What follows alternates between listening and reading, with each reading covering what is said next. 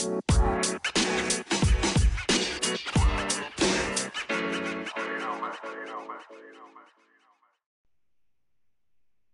meeting is being recorded. Yes, the meeting is being recorded. Welcome into the Three Guys Talking Ball podcast. We got a recurring guest with us today after there's some big news in in Nebraska. We'll get a little bit here before we, I'll do my rundown. We'll break down the college football championship weekend. Uh, got the playoff matchup set. The NFL uh, Chiefs uh, got a couple of Chiefs fan on this one today, so they're looking to avenge a, a loss. Talk about that. The Bison live to see another week, but we're gonna start off like we talked about it. That there's been some new coaching changes, and to help break it down, we bring on our good friend, recurring guest, voice of Memorial Stadium at Nebraska, Nate Rohr. Nate, how's it going? And before we get into it, as you can see, Grant has his Iowa stuff on, and since Nebraska has the better corn, you, the floor is yours. You can roast Grant away if you want. Oh, hey, we get we have the better corn, and at least for sixty minutes, uh, we have the better football team. I mean, uh, you know, the shocking part to me about that game was Nebraska. It, basically out Iowa to Iowa from the standpoint that they made fewer mistakes. And Iowa made a bunch, especially in the first half. And as it turns out, it was just enough for Nebraska to go out and get the win. So uh, that was a pretty fun day after Thanksgiving. It's not what I saw coming. I worried that Nebraska would be out of gas. Uh, there was some, some significant concerns, especially at linebacker uh, about what Nebraska would be able to do defensively, but they hung in there. Uh, they got some takeaways early and they were able to capture a victory. So uh, I got to admit, the day after Thanksgiving was pretty fun at the expense of the Hawkeyes. yeah, and then after that, they uh, they they got the new head. They got the guy they've wanted uh, in Matt Rhule. Uh, what's the what's kind of the word? What, what what's your initial reaction to them uh, going with Rhule as the next head coach. Makes a lot of sense. Uh, I think his personality is very well suited to the Big Ten. He grew up uh, in State College, Pennsylvania, and was a walk on linebacker at Penn State. So his football DNA fits the Big Ten very well. Uh, even his Baylor teams um, were very good line of scrimmage teams, good defensive teams, relatively speaking uh, to the Big 12 conference. So I think he'll be able to build the sort of teams in the Big 10 that can win. And I think we've really gotten an education over the last few years about the blueprint for winning football in the Big 10. And in a lot of ways, our suspicions about Big Ten football have been confirmed. Uh, line of scrimmage works. You know, having great offensive linemen, great defensive linemen, tight ends, you know, guys with neck rolls on your defense, that works. you know, that, that's what Michigan has. That's, it, you know, the thought that Big Ten football was going away from the Michigan, Wisconsin, Iowa blueprint and more toward the spread offense, Ohio State blueprint, I think's been dispelled. Uh, and it will be an interesting evolution for Ohio State because pretty clearly over the last couple of years, Michigan has shown the way to win in this league. And, and I think it's a more replicable um, blueprint for a lot of other schools, including Nebraska. So the fact that Matt Rhule's kind of geared that way anyway, the fact that the Big Ten is kind of swinging back toward that identity uh, I, I, think bodes well for Matt Rhule's success in this league. I think he's already made some really nice headway in the state. People were wowed by his press conference a week ago today. Uh, and then he's followed it up by some impressive work on the recruiting trail in the state. Uh, and, and, that's been a bone of contention among Nebraska fans uh, because it's felt like a lot of talent has escaped the state's borders over the last decade. And that's part of the reason why Nebraska's fallen on harder times. I mean, Iowa took Noah Fant out of here. There are guys going to Oklahoma, and, and this is as talented a high school crop as there's been in this state. And so the idea that there isn't any talent here is not true. So Matt Rhule's really work to rebuild those pipelines, especially to here in the metro in Omaha. I think all that will eventually pay off for him. But uh, I think the large, you know, 30,000 foot view of the reaction to Matt Rhule is overwhelmingly positive. Uh, it's not quite the rock star, gaga, head over heels that everyone was when Scott Frost was hired. But I think it's a very solid optimism that if he's able to do what he did at Baylor, Nebraska is going to be in good shape. Yeah, has he has he is he still working on finalizing his staff? Is there going to be any uh ter- or guys that he's bringing back from the Frost staff? As that as what what what does he all have as uh, finalized staff so far? Well, he's hired an offensive coordinator, uh, Marcus Satterfield from South Carolina. Uh, he had a very good end of the season uh, in his last two games. Uh, he's hired a, out of a playoff. Yeah, how about that? Yeah, he was he was the closer. His his Gamecocks were kind of kind of the uh, kind of the grim reaper to the those teams' hopes of the playoff. Uh, so he's hired an offensive coordinator. He's hired a special teams coordinator. Uh, he has filled out basically half of his staff. He's got his strength and conditioning coach. He does not have a defensive coordinator yet. Um, and then there are a couple of spots that are still up for grabs on the staff. There are actually, I guess, five positions. Uh, I think most people anticipate that those will get filled up pretty quickly uh, because, of course, the recruiting uh, calendar is so accelerated. The transfer portal opened today. Uh, coaches could get out on visits uh, this weekend, this past weekend. So, uh, as I mentioned, I mean, Matt Rhule was out and about. Uh, the other coaches were out and about. Uh, so there's some urgency. I feel like some things were held up because of the conference championship games. Now that those are done, I would be really surprised if this staff isn't almost done, if not all the way done, by the middle of this week. Yeah. Oh, well, and there was some unfortunate events that happened with the interim head coach. Was there talk that he was going to be coming back before his incident? It was at least a point of discussion. Um, you know, Matt Rhule brought him up, brought him up during the uh, during the media session on Monday. Uh, I think there were some plans in place to at least talk. I don't know if I don't know where Matt Rhule was before the incident. Uh, whether whether he was leaning one way, leaning the other, open to other possibilities. Uh, it's notable that the wide receiver position has not been filled to this point. So the wide receiver coach position, which tells me that there was at least going to be a pretty strong look given at Mickey Joseph. But uh, with uh, his arrest uh, that occurred last week, I, I think that's pretty well off the table. So um, I, I think it was it was definitely out there. It was definitely something that could have happened. Now there's no chance. Okay.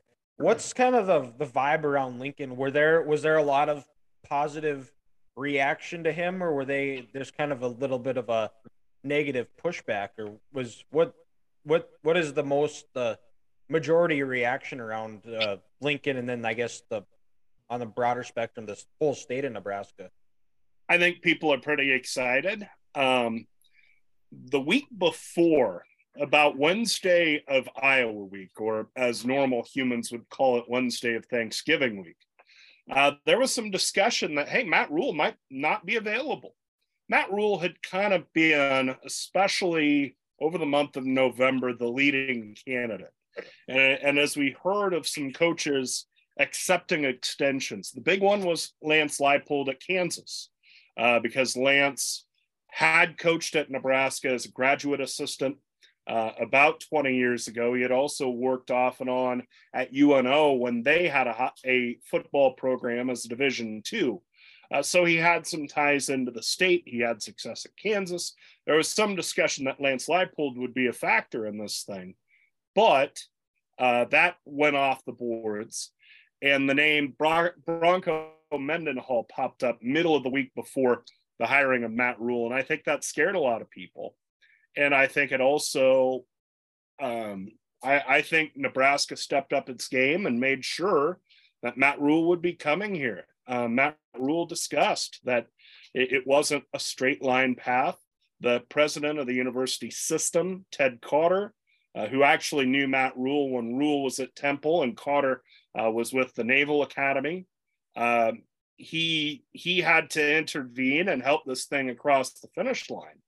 Um, so I think the fact that Nebraska got Matt Rhule and not you know somebody farther down the list was was a positive. I think people felt good about the hire when it happened uh, when it was announced uh, Saturday morning. I think people have felt better increasingly about the hire as he's gotten out there. He had a great press conference, as I said Monday. I think people took a lot of energy and a lot of excitement from that. Uh, I was a little worried. The university made as big a deal as I've seen them make for a coach hiring, including the Scott Frost hiring. They they invited fans to line the path from uh, Memorial Stadium to the Hawks Center where they held it. They held the press conference in the Hawks Championship Center, the indoor practice facility, and not elsewhere in the stadium. And I mean, gosh, they walked out, they had the band going, they had pyrotechnics going, none of which they had when they hired Scott Frost. Uh, and I was a little worried that, hey, maybe Nebraska's overselling this. But I, I think it just added to it. And then I think the biggest thing that's really helped Matt Rhule in the eyes of Nebraska fans is he's gotten out in the state. He's been visible in the state. He, he went to Lincoln High School, first off. Uh, and, and, I mean, Lincoln High is in downtown Lincoln, which is not far from the Nebraska campus. And they happen to have a wide receiver that had committed to Iowa State. And, you know, the most recent Nebraska staffs have seemed to take the state of Nebraska for granted.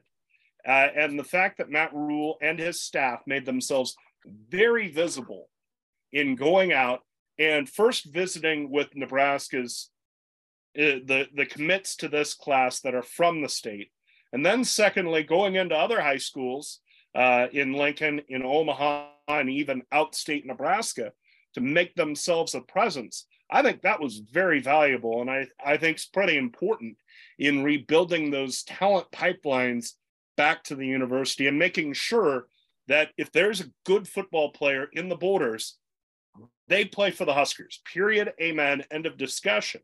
Uh, I'll give you an example. Gretna uh, is an Omaha suburb. They finished second in the state this year. They won the state championship last year. That was a crazy game. I saw I saw the highlights on Twitter. Oh yeah, ended with a 40 uh, some yard field goal. The uh, Gretna quarterback is going to Oklahoma State. And my understanding is Nebraska didn't recruit him hardly at all. And and so that feeling that Husker coaches have kind of taken in-state talent for granted and undersold the in-state talent, that's something that I think Matt Rhule and his staff have been really intentional, uh, really intentional about fighting against and trying to dispel right now to where the state's high school coaches go back to the old days where they said if you're if you're a good player you're playing in lincoln. I'll let you guys you, you guys ask. I've been hogging all the questions so far so. What do you think was the biggest reason frost failed? Like wisconsin's own guy was it an ego thing lack of culture uh, missing on the the Nebraska recruiting? Like, what do you think was the biggest reason? Yes. yeah. uh, you know, I I think there were there were things that that um I don't know how how well organized he was. Uh, you look back, especially in the early days of his program, uh, his director of football operation or his chief of staff, I should say, was a guy that hadn't worked in college football. Uh, and I don't think that was very helpful to him. Uh, I think, um, I, you know, I don't know how well organized he was. Uh, there, there are all sorts of, of rumors and such about how how he went about recruiting that you know I, I don't think he was terribly well organized uh, i think he underestimated the effort that that would be required um, you know recruiting it's interesting nebraska from a just a pure recruiting ranking rivals standpoint should have run roughshod through the big ten west but yeah. because i don't think this the the staff developed talent terribly well and didn't have it very well organized. Uh, they they fell well short. It was it, it was a situation where the sum of the parts was was greater than the whole, which is not what you want. You want the opposite of it. Um, I, I, think there were some misses in recruiting that left Nebraska very thin. Uh, Nebraska had hardly any defensive linemen on the roster. And you think about that position. I mean, that's big guys getting ruled up on. That's a position. That's a, a position where you need rotation. I mean, good teams are going at least two deep every spot, and Nebraska could hardly suit that up sometimes. So I, I think it, obviously there are a lot of things, and the other part is Big Ten football is well coached. It's football on the hard mode. This is this is not mad or this is not uh, NCAA football, you know, freshman mode. This is Heisman mode, and, and I think from a strategic standpoint, I think from a discipline standpoint, that staff just got beat, and and and couldn't really get the program turned around in those respects. Uh, and then, you know, one, once you start losing, the the chatter and the momentum becomes negative and it becomes very difficult to dig out of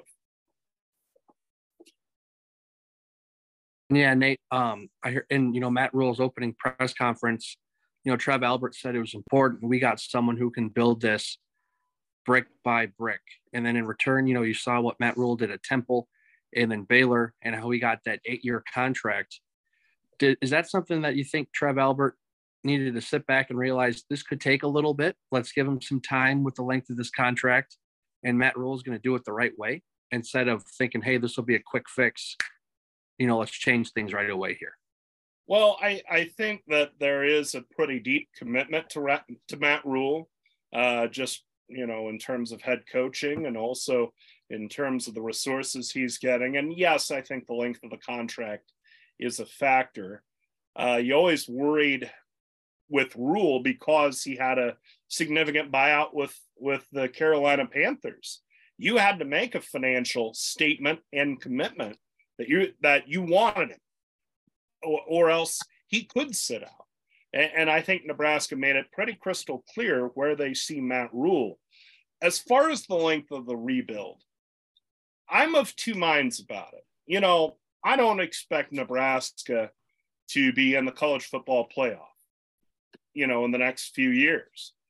But the tenor of college football, the setup of college football is such uh, that it's as good a time now as ever to rebuild because of the transfer portal, uh, because you know everybody there's there's such a glut of talent. You just need to be very intelligent about identifying it, bringing it in, and developing it. Uh, and so, from an organizational standpoint, I think Matt Rhule will be in a good place to get this thing turned around fairly quickly, at least to the point where Nebraska is an eight-win team. Uh, you know, where Nebraska is is competitive in basically every Big Ten game, is in that upper third of the league, even after realignment occurs with the addition of USC and UCLA. Um, so I, I I believe pretty quickly Nebraska can get there, upper third of the Big Ten, going to bowl games basically every year.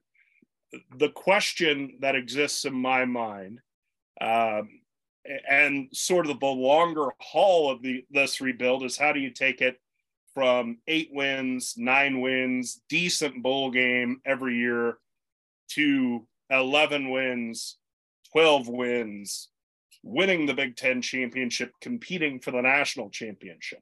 That's the part I'm not sure on. I because I'm convinced Matt Rhule can get Nebraska to to that to the seven eight win level. The question is how much farther. And I think he'll get seven, eight wins relatively soon, perhaps next year. Yeah, I was I was looking at their schedule. It sets up pretty favor decently favorably for them. We'll see what he does within the transfer portal and guys he's able to retain and see how he finishes up recruiting because the recruiting is going to be tough because it's such a short window.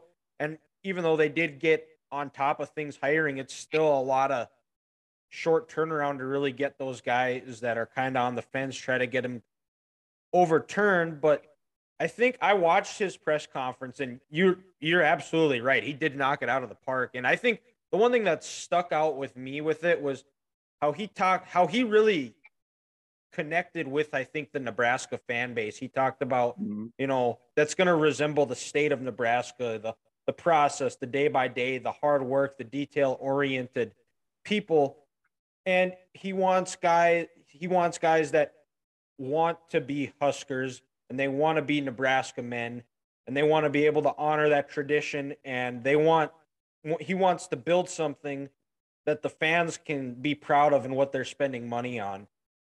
Um, and I think I think that's the best way to do it. I think if mm-hmm. you look at, I think that's maybe what got what Nebraska got away from is and you've alluded to it too, where they didn't want to recruit, or they took Nebraska, the state of Nebraska, recruiting wise for granted. Where he's gone more, you know, I've seen him on Twitter a little bit now, and since I've gotten to know you, there's a lot of Nebraska stuff that just pops up on my Twitter feed, mm-hmm.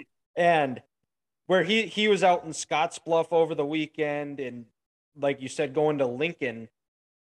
Um, but it's the the culture and building that and getting guys that want to and understand the tradition of Nebraska. I and I think with NIL and transfer mm-hmm. portals and things like that, I think it's such a it and it's coming true too where like you look at a place like Texas A&M who threw the bag at a bunch of recruits, they're all gone.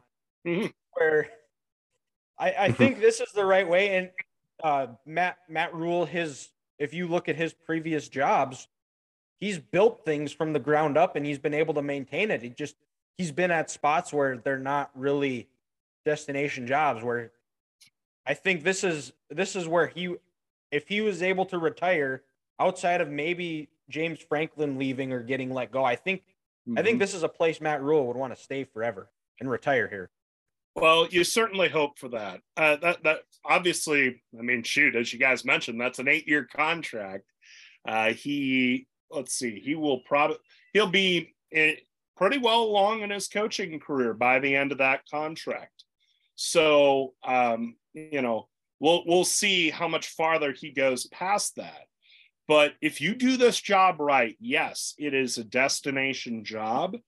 And you know, laugh at me all you want for saying this. This is a place you can win the national championship right now in, in, this era of college football. Not to say that Nebraska is in a position to win it next year. Don't don't get me wrong, but there's not much that has to happen, and, and there's not much of anything that a coach has to do beyond just do right things with your program to get Nebraska in a place to win a national championship. You're gonna have all the resources you could ever want. Um, and the NIL thing's an interesting thing that you bring up because those efforts were fairly disorganized uh, by all accounts at Nebraska in the years prior. There's a concerted effort being made right now uh, to to organize those better because if they are well organized, that's a hell of a club to have in your bag, as Matt Rhule. You're gonna have the money to get the player you want. You know, there is no salary cap at Nebraska. Uh, but at the same time, it is balanced with that spirit that you mentioned of we're not just going to go grab the next shiny thing. If a kid's good, if a kid fits our culture, if he fits our schemes, we're we're going to go after him and we're going to have the most competitive package for him. But he's got to he, he's got to be right for us. And, and so I have a lot of faith in Matt Rhule in how he builds things. I do wonder how the landscape of college football that changed a pretty fair amount, even in the couple of years he was in the NFL, uh, will alter his timeline, alter his methodology in building a program. but if he's able to adapt to those, and I think he will be, Nebraska will be in good shape because this guy knows how to build a good football program and he'll have the resources to take it even farther than he's taken a program before. So Nate, we uh, you know, been talking about the transfer portal a lot here. You know, go back to last off season. Casey Thompson goes from Texas to Nebraska. Uh, I'm just curious, what is his? Does he have any years of eligibility left? Could he come back, or would Matt? Is he maybe going to dig into that to get his quarterback for at least the 2023 season? Um, uh, that's unknown. That that's unknown right now. He does have Casey Thompson does have another year, uh, so he could come back um, mm-hmm. if he chooses. But he's also, you know, an older kid, and I don't know what he's hearing in terms of NFL possibilities. Uh, he also has some business ambitions. Uh, Casey Thompson is partially of Native American descent. He's talked about opening gyms uh, on reservations to to try and uh, encourage uh, the native population to to be more physically fit, which has been a problem for them. And, and so, you know, does he see now as the time to go in that direction? I don't know, but Casey does have another year to work with. I think we'll get a decision on that fairly soon. Um, I, I, think Thompson was treated pretty well here at Nebraska. He put out a pretty good year. He he hurt his elbow toward the end of the year that that I think really restricted him. Uh, but he was able to to come back for the Iowa game, played very tough, stood in the pocket and and and led him to a win. So uh, I, you know, just guessing. And, and Thompson did attend uh, the the news conference on Monday. So if his if he was all the way out, he wouldn't have been there. And, and, Thompson was quoted afterwards as saying, you know, there are a lot of things that sound right with Matt Rhule. uh, that sound the way I would want them to sound. So there's some alignment there. I don't know, you know, what conversations have taken place in the last, you know, week and a half, but uh, it does feel like it's at least a possibility that Thompson returns. Okay. Yeah, he and he he was a good player. He, he's a fun player to watch. He's athletic. He can throw the ball well. Um, what is uh, what is what would you what is something that you want to see with Matt Rhule? That's um, when they take Nebraska takes the field next year. What is something that you want them when you watch them on the field that you're going to be looking for to see where they are the most improved? I think just overall discipline. And, you know, it's pretty simple penalties and turnovers. Do you restrict? Do you limit the number of penalties you have? And for what it's worth, Nebraska cut back on those this year. Um, but throughout the Scott Frost era, they would pick up penalties and they would usually be at the absolute worst times. So, are you able to play fairly clean football? Some are going to happen. Who cares? But you know, generally speaking, are you able to limit your penalties and are you able to limit your giveaways? You know, football's tough enough when you've got one opponent, the other guy, the guys wearing the different color jerseys. But when you're playing against yourselves and them, it's virtually impossible to win. So, yeah, just don't give anything away. And, and you know hopefully down the road if you don't give anything away at some point you can take some things away and you can make big plays. But yeah just eliminate as many mistakes as possible as quickly as possible. Uh, and then and then we can go from there. All right. Um what i guess i got one more question. I know this is a little bit of a rivalry because they the huskers and they play them next year what did you think of the Deion hire at Colorado? Interesting. Uh, I, you know, on one level, I think it's a really good hire for Colorado because that's a program that's dead in the water right now. And, and I say this with some, uh, you know, gritting my teeth a little bit because they they beat Nebraska.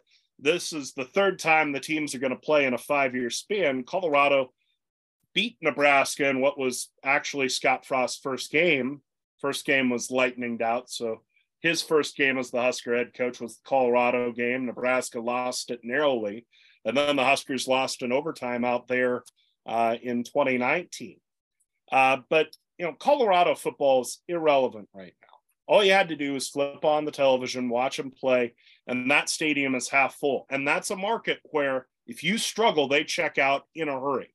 So the fact that they hired Deion Sanders, uh, I think on some levels makes a lot of sense. Plus, I think Deion translates pretty well to the Pac 12. I don't, you know, if he, there was a little murmur about him possibly coming to Nebraska. There was a guy he that not because I want to say sorry to interrupt, but yeah, I, I want to say it was. I think it and I laugh at this, but I think it was Zach Smith saying it was a done deal that he was going to Nebraska. Yeah, yeah, it, it was a prevalent. It was at least a rumor that had gotten some traction, and for a variety of reasons, I think Deion Sanders would have been a terrible fit at Nebraska. You know, I I think a lot of flash, no substance. And, and to, to get to the point, at Colorado, I think that's what it's going to be. I think he's going to have a highly rated recruiting class. I think they're going to be pretty good on the perimeter in the in the Pac-12. That can get you a ways. But I just don't, you know, they may end up being a bowl team, which would be a quantum leap for Colorado football. But in the end, talking about winning and losing football, you know, I I just don't see him elevating Colorado football to the point where they're winning the Pac 12 and, you know, nationally relevant beyond the fact that, hey, a prominent NFL player is, is coaching at Colorado. I, I found it interesting in the hiring press conference that was yesterday, that was Sunday. Uh, first off, the AD talked about efforts of keeping Nebraska fans out of Folsom Field Husker fans overran Folsom Field in 2019.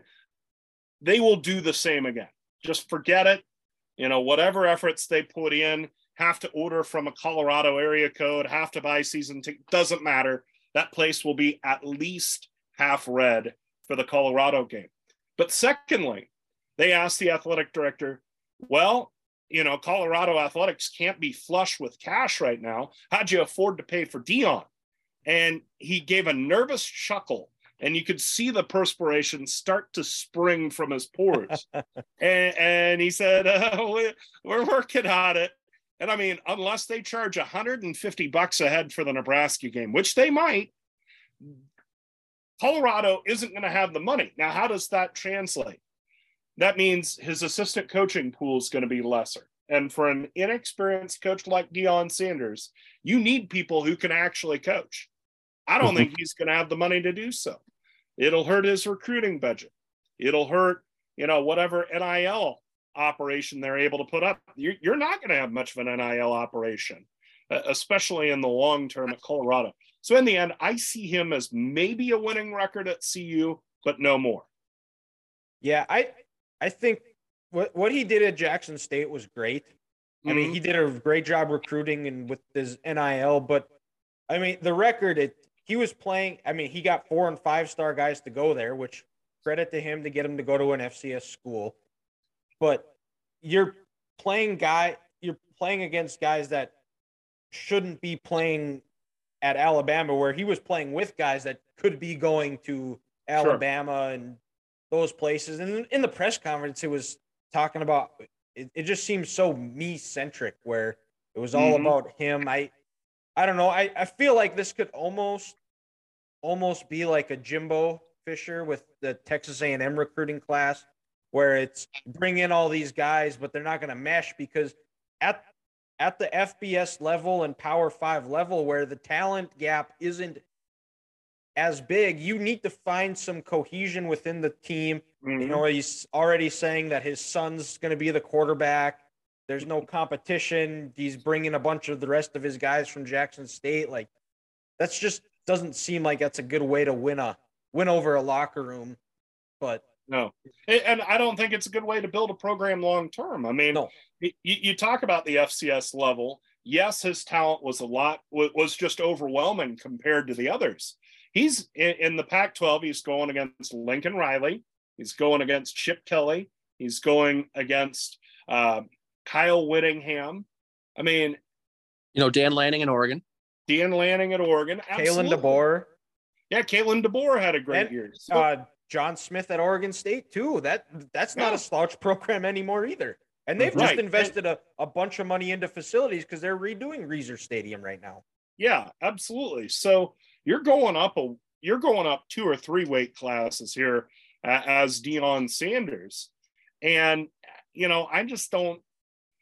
I think it's it's asking a lot of him to to that quickly go from coaching maybe high school to coaching FCS and, and at a SWAC school to now, hey, we're going to be in the Pac 12, we're going to win, and we're going to compete for the national championship, all in a Mhm. program where the support is pretty meager. And, and we're going to do it in a hurry. I just don't see it. And, and you know, the me thing, uh, that troubled me too, because, uh, you know, this isn't FCS where it's, and you guys know better than me, what is it, 60 some scholarships for, for a program? Y- Well, uh, because what's FBS is it 70? 85. 85. 85. So FCS is 70. Yeah. Yeah. Okay. So so one high talent kid makes so much more of an impact on the FCS level than he does at the FBS level. So I I just don't see how he's going to overcome that by just you know getting a bunch of kids and, especially the type of kid that you're going to get there you talk about his press conference and his whole presentation being me centric. Well, that's the sort of kid you're going to attract. And and if that's the kid you're attracting, man, that's going to be a tough locker room to wrangle. I just do not see it working out with much success at Colorado. I think the ceiling, quite frankly, is him going to a bowl game two years, three years in a row, and then going somewhere else, probably back toward the southeast. Yeah. I, I, I, I, we'll see how it goes. I hope it works out. I think it'd be sweet to have Colorado be good, but. And, oh, I don't um, know about that. I, I, I knew you, you'd say. Keep but- them in the mud where they belong.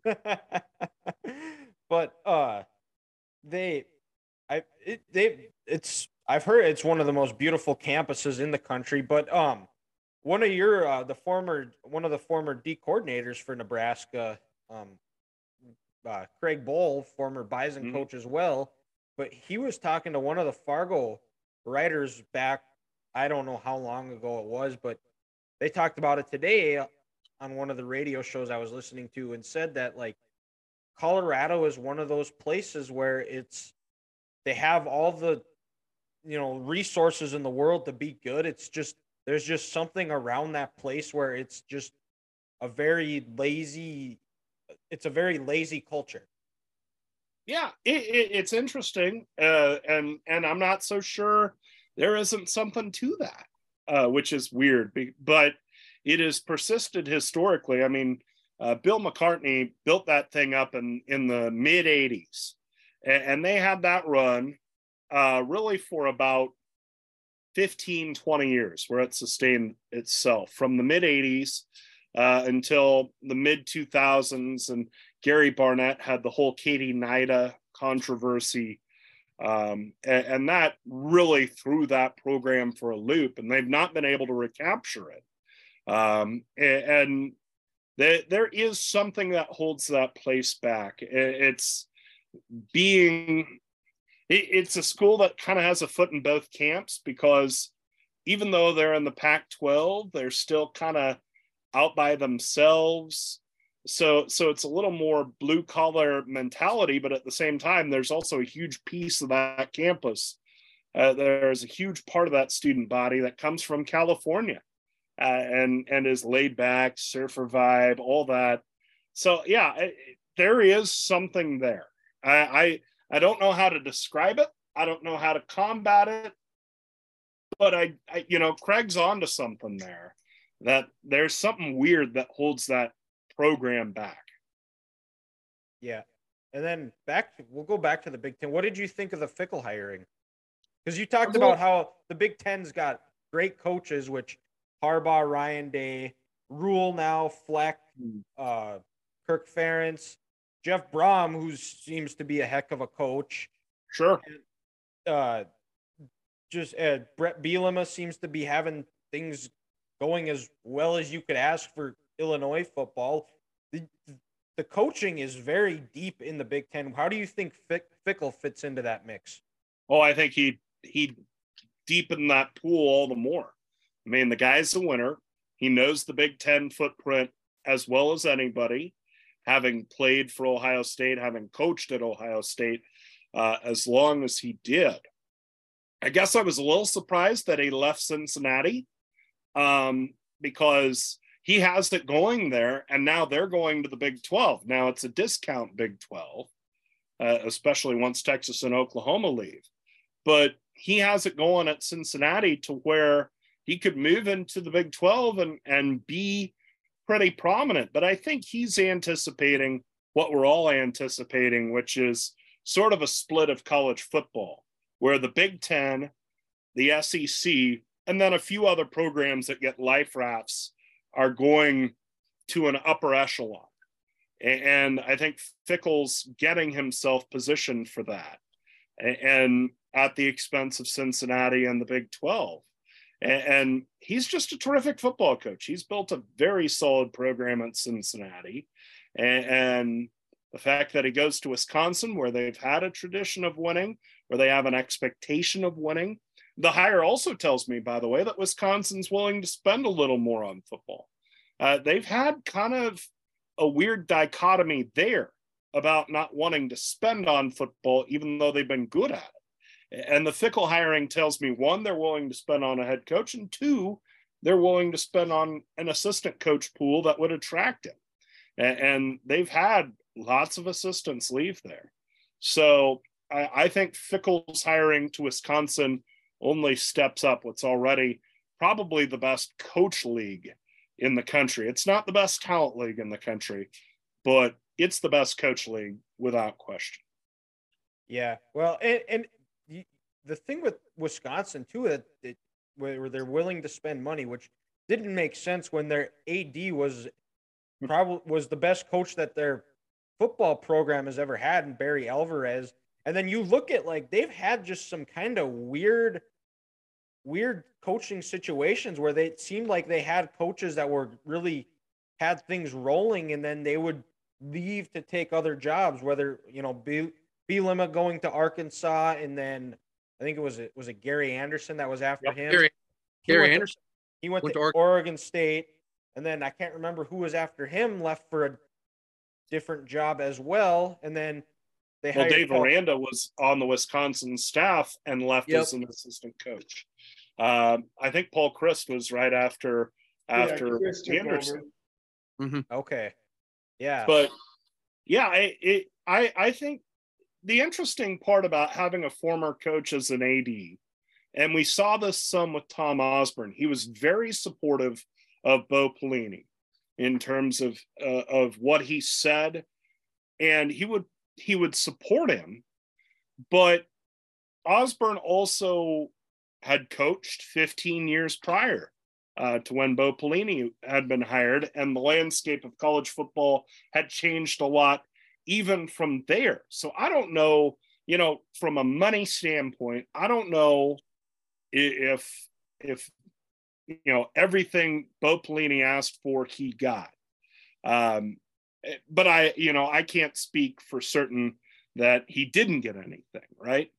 But it, it's just such a different landscape in college football. Things change so rapidly in a 10 year span, in a five year span, you know, even in the span, as I mentioned, that Matt Rhule was in the NFL three years uh, with the NIL, with the COVID year.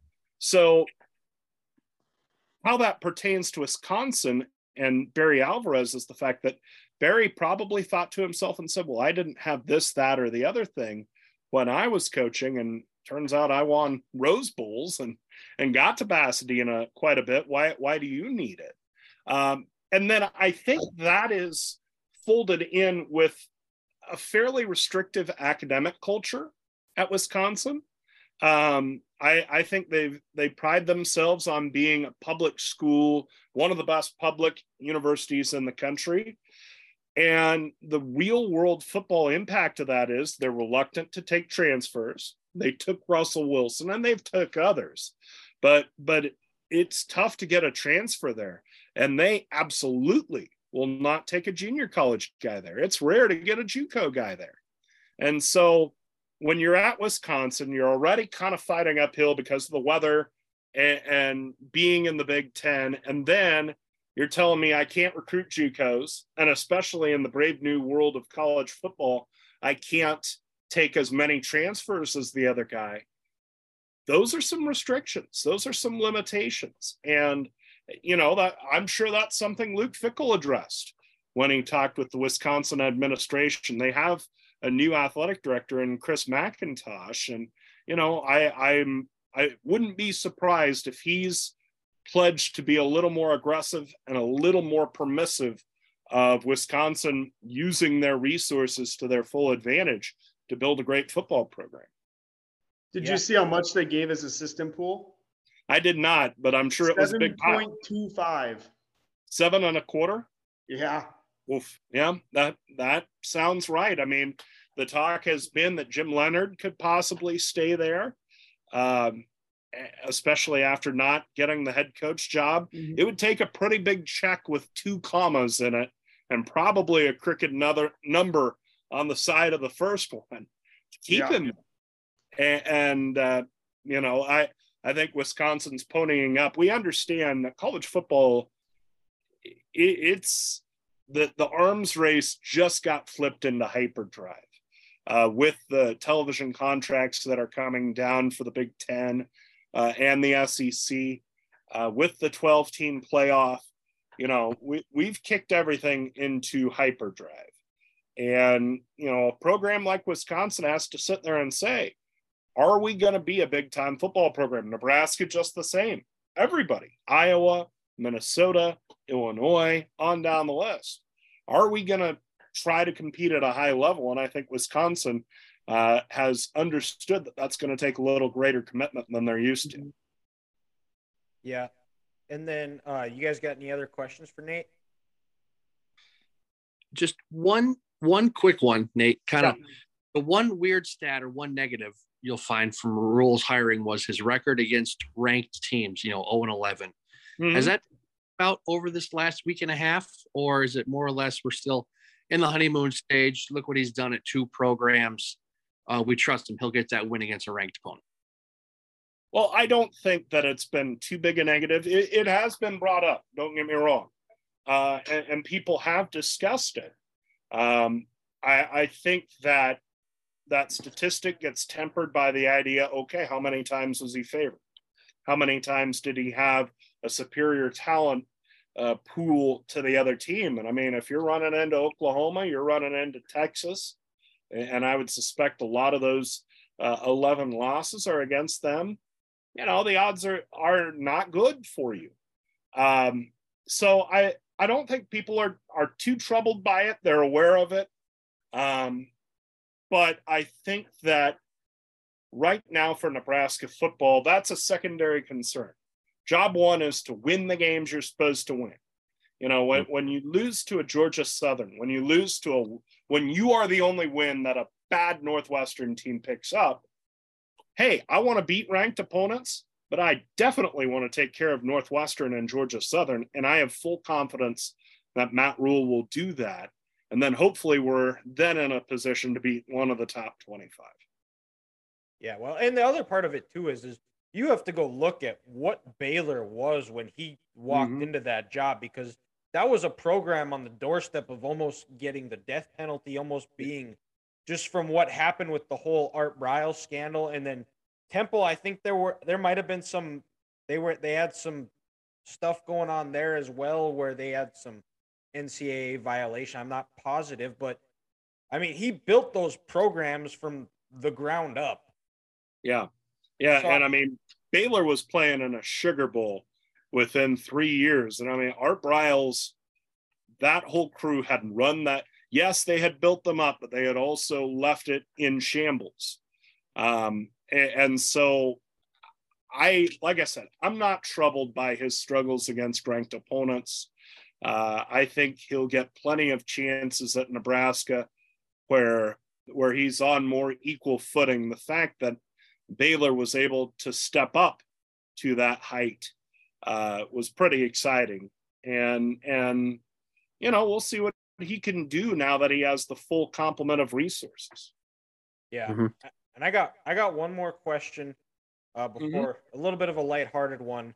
Did you did you tick off any fan bases this year like you ticked off the Iowa fan base uh, in 2021? Well, there were some Husker fans grumbling about me. You know, we were struggling Uh-oh. on third down. so, um, no, I, the third down thing kind of took on a life of its own when we couldn't complain about the team as much just because they were struggling as much as they were. It was just kind of, kind of a, uh, a foregone conclusion. So, didn't tick off any opposing fan bases, didn't tick off any other coaches, which disappointed me. God, that was I enjoyed that when I was getting tweets that was in Ferentz's ears, even though I think it was our music guy who who, who was really bugging Ferentz. But Can can you share like kind of the, the story of of that of it was 2021 it was Nebraska Sure. Iowa the day after Thanksgiving and I'm going on Twitter and I'm seeing you you liking tweets about Iowa complaining about well, yeah, early in the game, uh, the Iowa coaches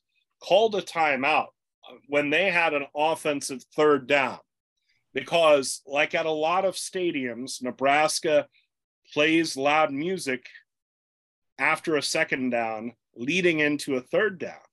And last year, I added uh, an elongated third down, so I would, you know, call It was- call second down. I, you know, second down play, ball carried by Spencer Petras, tackle made by Johnson, gain of three yards on the play, and then from the 28 yard line, it's third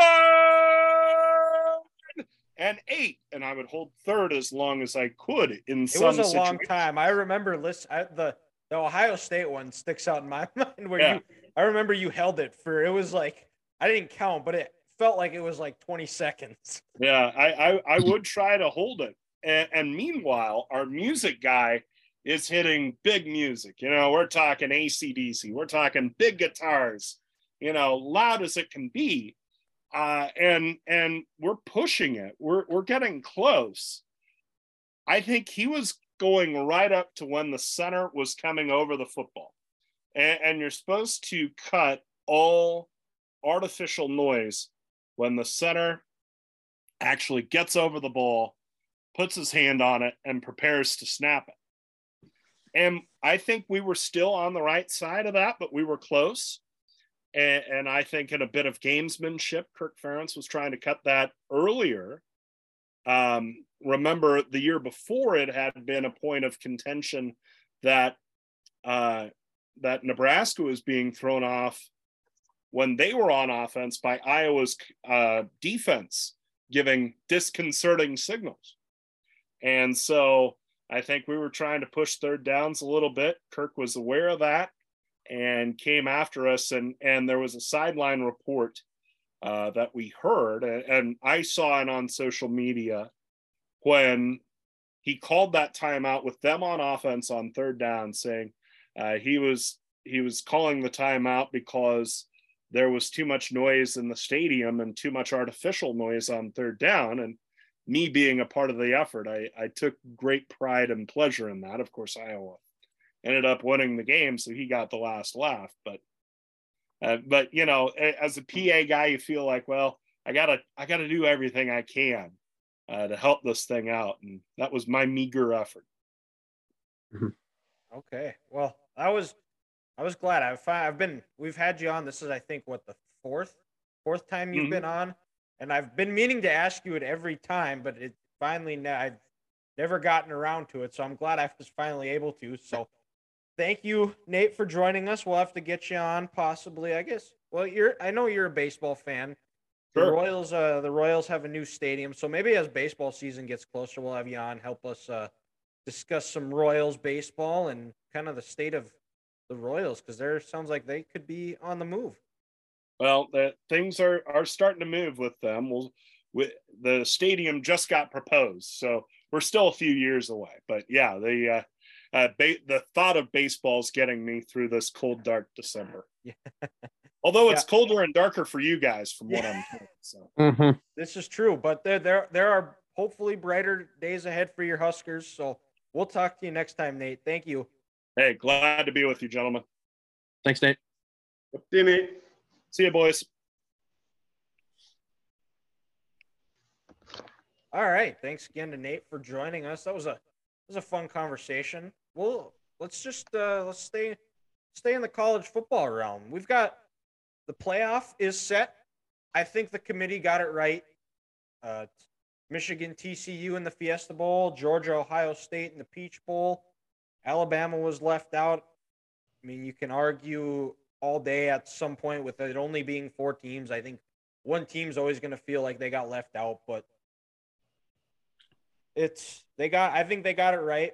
We're gonna see what happens. We'll preview that as the uh, the week it the week of the games. Uh, conference championship. There wasn't a whole lot of good games. Michigan very won a very workman-like game against Purdue. It wasn't the uh, explosive plays that they had against Ohio State, but 43-22, 13 and 0, the first 13 win season in school history which is awesome to see. And they're back in the playoff, back to back Big Ten champs.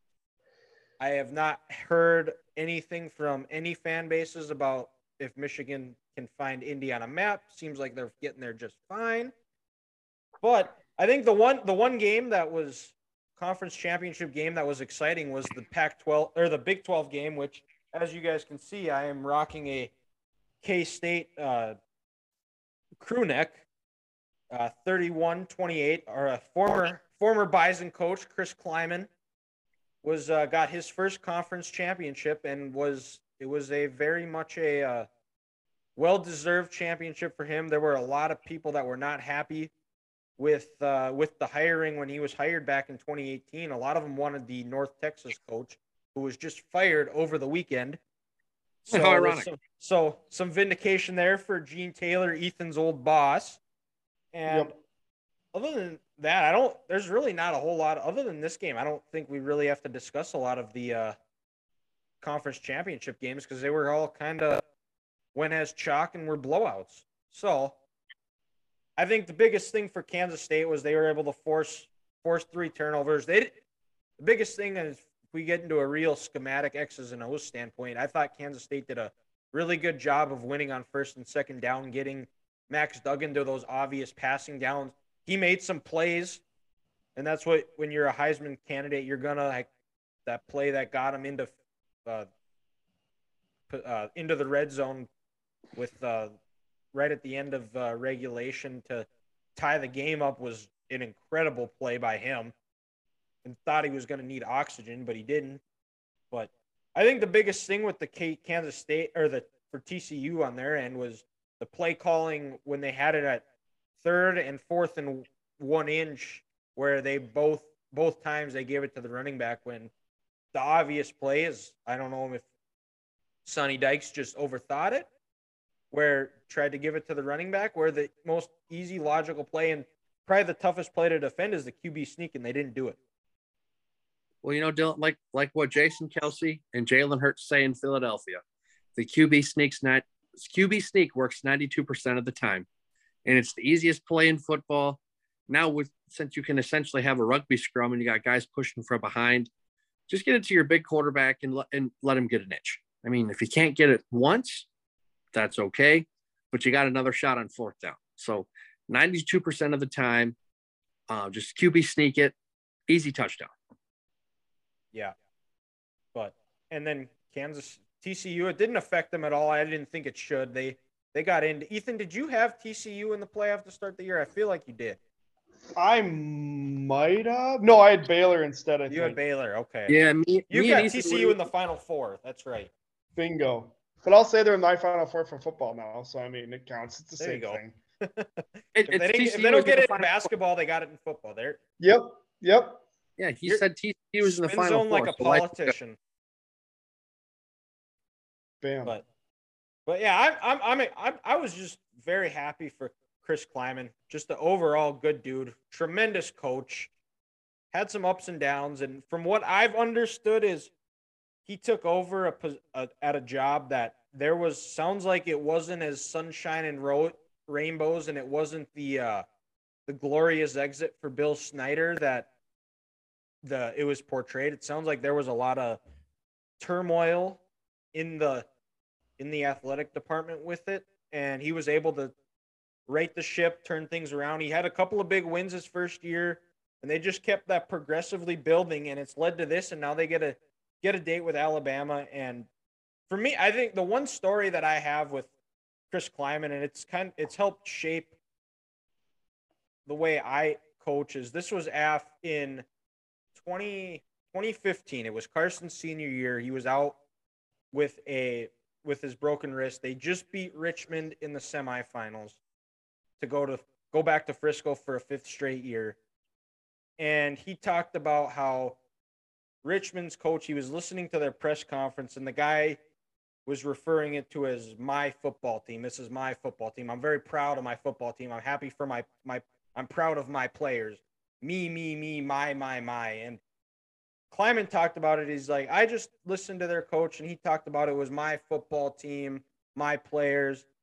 And I don't think he meant anything by it, but guys, you'll never hear me say, This is my football team. This is our football team. We are a family. This is a brotherhood. And when it, it's not just my success, because I'm not the one, the reason you guys are winning games. It's you guys. It's our success. It is not my success. And I think that was just kind of the way he coached. And I think that's the way he is, is where he's just such a player's coach. He is happy for him. And he make make sure they know that and they've bought in. And you can see I'll see it every once in a while on Twitter, the post game locker room, just the way the, the players react to them and how much love they have for him as a coach. And I think it, it just shows about, you know, Dylan, like you're getting at how good of a person he is. You know, a husband, a dad, a son, a nephew, a neighbor, a coworker. He's he's just a good guy, and you you need you need people like that. And you know, the best part is is the, some of the lessons he's teaching these young men. If they spend two years in Manhattan, Kansas, or if they spend six, with the with the COVID years, the lessons he'll teach them, so when they grow up, and they have success with their families, their jobs, new businesses, whatever it is, it's not, hey, look at my business. It's look what we did as a team. Look what we can accomplish together. And you know, doesn't Kansas State on the back of their helmets? Don't they have? Um, doesn't it say family? Probably on, it might on there. I thought I saw for the longest time, or maybe they held up like, you know, a, pe- a, a piece of wood, and it's painted white with purple that says family on there. Uh, I, I could be wrong, but I thought I saw that. And if that's the case, it just fits the culture that Kansas State has. And, you know, Gene made a great hire and he saw who he was as a person in, in Fargo, North Dakota State. And he said, you know what? We're going to bring him down here to Kansas. It's not going to be the popular hire, but it's going to be the right hire. Well, and that, and Gene, that's not the, uh, the first controversial hire he's, he's made where it's uh, paid off either. But I'll I'll I'll tell that story when when you're done, Grant. Um, but and then yeah, and just now for them, like you said, to get a chance to play Alabama and get that what 11th win on the year. I mean, that's you know that's big. If you beat you beat Alabama, you get that 11th win. You know, Kansas State they'll they'll finish the year what top seven, top Should, five, yeah. top eight. I mean, that's that's huge. You know, for that program and in the world to transfer portals and NIL stuff, you know, Kansas State is doing it their way, and it's the way the way it should be done. And you know, you kind of wish that more coaches um, would get the credit in the media that that um, they deserve when they do it this way. Yeah, and uh, the story was is back when he was the athletic director at NDSU, and Bob Badge- Babich left for the NFL. The D coordinator on that staff was Gus Bradley. And the job came down to Craig Bohl and Gus Bradley. And Gene ended up going with with Craig. And there was it was very, very contentious that Gus thought he should have gotten the job, being that he was the D coordinator, very successful defense. He's had an incredible coaching career. And they met at some restaurant in downtown. Craig and Gus met at a restaurant in downtown Fargo. Craig told him what he wanted to do and the vision he saw for NDSU. Gus bought in and he stayed on, and it laid the groundwork because those first few years they weren't eligible because of the transition period, but laid the foundation because Gus put his ego and pride aside, which is as bison as it can get, sacrificed and did what he did that was for the betterment of the kids and the program and the program is where it is today. Where did Bohl come from again? He was he was the fired D2. defensive no, he was the fired defensive coordinator at Nebraska. Okay. Because did he play his college ball at Nebraska? Yep, he was a walk on there. Right. And then yeah, he was he was a whole he got I think when Solich when Osborne retired and Solich Frank Solich got the job, he was the D coordinator. Then they fired him the year before they fired Frank Solich. And Bohl goes to NDSU and And the rest is history. the rest is history. Because Which that he would have won a title in the '90s with Nebraska, correct? Coaching that defense. I believe so, yeah, because he was there for quite a while. Uh, Okay. let's see here, but I guess I suppose that is a that's a pretty good transition. We can move over. Yeah, he was the from 2000 to 2002. He was the D coordinator, and then from 95 to 99, he was the linebackers coach. Okay. He was a GA there from 81 to 83, and then he went to he went to NDSU in 84 as the defensive backs coach. And Hmm. he was spent time at Tulsa, Wisconsin, Rice, and Duke. Um, so Interesting. that yep, and I guess that's just a good segue. We'll go down to the FCS playoffs. The uh, second round wrapped up on Saturday, where all eight all the eight seeds won. So we got one one verse eight, two verse seven, three verse six, four verse five. Uh, NDSU took care of business on Montana. It was a dominating running game, 453 rushing yards. They had runs of two runs of 68 yards, a 75 yard run, and a 73 yard run. Game really flipped. It was kind of hanging in the balance. But uh, Cole Wisniewski had a fumble recovery in the end zone right before half that gave them a touchdown lead. And then after that, uh, pick six by the by the Grizzlies to start the second half. After that, it was all Bison. That was when the runs broke out.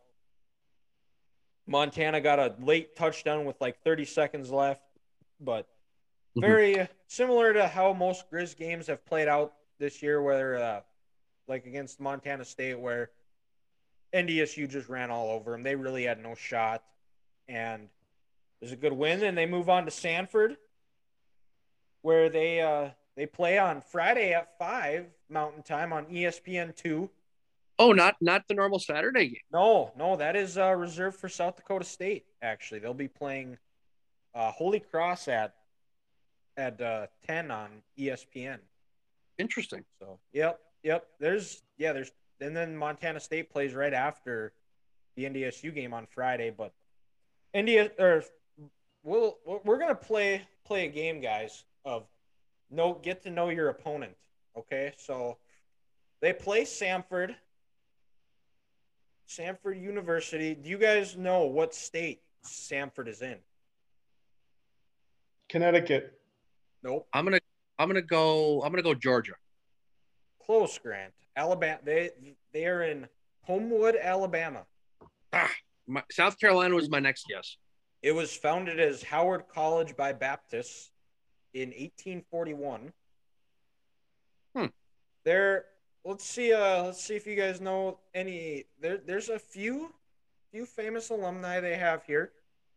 Uh, one of them is a quarterback. He played for the Steelers, and he won the Walter Payton Award, and actually beat out a former Bison for that year as well. Do you guys know who that is?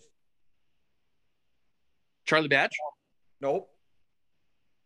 Hmm. Ethan? Um, Steeler quarterback. Terry Bradshaw. I don't know. Nope. It is the the one and only Devlin Duck Hodges. Oh, the Oh. duck. Yep. The duck. Yep. And then a couple other ones here. This guy is most known for he was a Titans cornerback who got into a fist fight against Andre Johnson. Finnegan, Cortland Finnegan. Yeah, Cortland- hey, there it is. Yeah. boy. And again, And I got there's two more.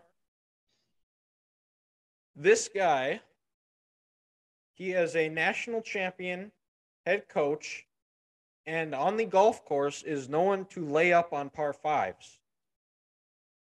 Jimbo Fisher. Yep. Yes. I hate that guy. Oh, I love it. And then Uh, So the last question is this guy, he is a legendary football coach. He is he is he hails from Birmingham, Alabama. Um he recently passed away. He he is uh, the last he coached at one place for 33 years. I think I know this. And before that, he was the head coach at West Virginia. I think I know this. Go ahead. Bobby Bell. Yep, yep. Bobby Bowden, which is actually, I believe, the stadium is named after Bobby Bowden. I want to say it is Bobby Bowden Stadium. at Samford. Yep. Okay, because I know it's Bobby Bowden Field there in Tallahassee. Yes, I want to say it is Bobby Bowden Stadium. Hey, three for five on my Samford. Yeah. Um, yeah, I'm feeling I'm feeling Not pretty terrible. good after that. So, do you guys know who Devlin Duck Hodges beat out for the Walter Payton Award? Trey Lance? Jimmy Garoppolo. Nope. No, uh, Easton Stick. Yep. Yep. Okay. Ah, Yeah. So, but yeah, Samford. As far as uh, you guys know anything about the uh, current Samford Samford team? Are they um, the bull? play Are they the football. Are they the Bulldogs? By seeing their logo, I believe. Yeah, I think so. that's that's about as much as I got. They they are the Bulldogs. They are from the Southern Conference, but don't worry, I've I've got I've got some stuff here. I watched Matt Entz's press conference today. They're they're a team that they they like to throw the ball around.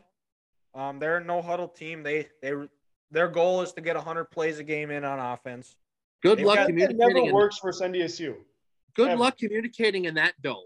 Yes, which I- huddle. Matt Matt Entz was pleading for. Uh, hopefully, they're going to be able to fill it. Uh, they they had about thirteen thousand people there on for the game on Saturday, which is about seventy percent of the dome. I I think with it being a Friday game, I think there's a little bit more pull. It's a night game. You know, hey, we can take off work early, go tailgate.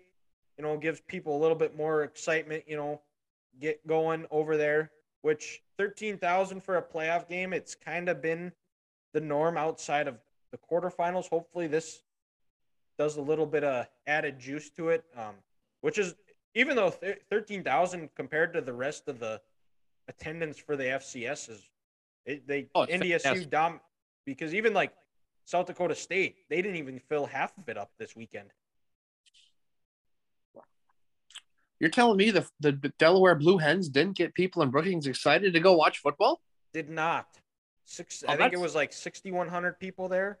That's Yeah, they ridiculous. beat the living shit out of them. Yeah. Yeah, it was over. It was over fast, but they've they've got two Sam back to Samford. They got two receivers that are shy of a thousand yards. Their quarterback, it sounds like he actually got hurt against I can't remember who they were playing. I think it was Southeast Louisiana. But um, you know, they're this and they're not uh, just kind of he's questionable, it sounds like, but he's thrown for over thirty three hundred yards, thirty five touchdowns, three interceptions. Uh, the backup it sounds like he's more of a runner.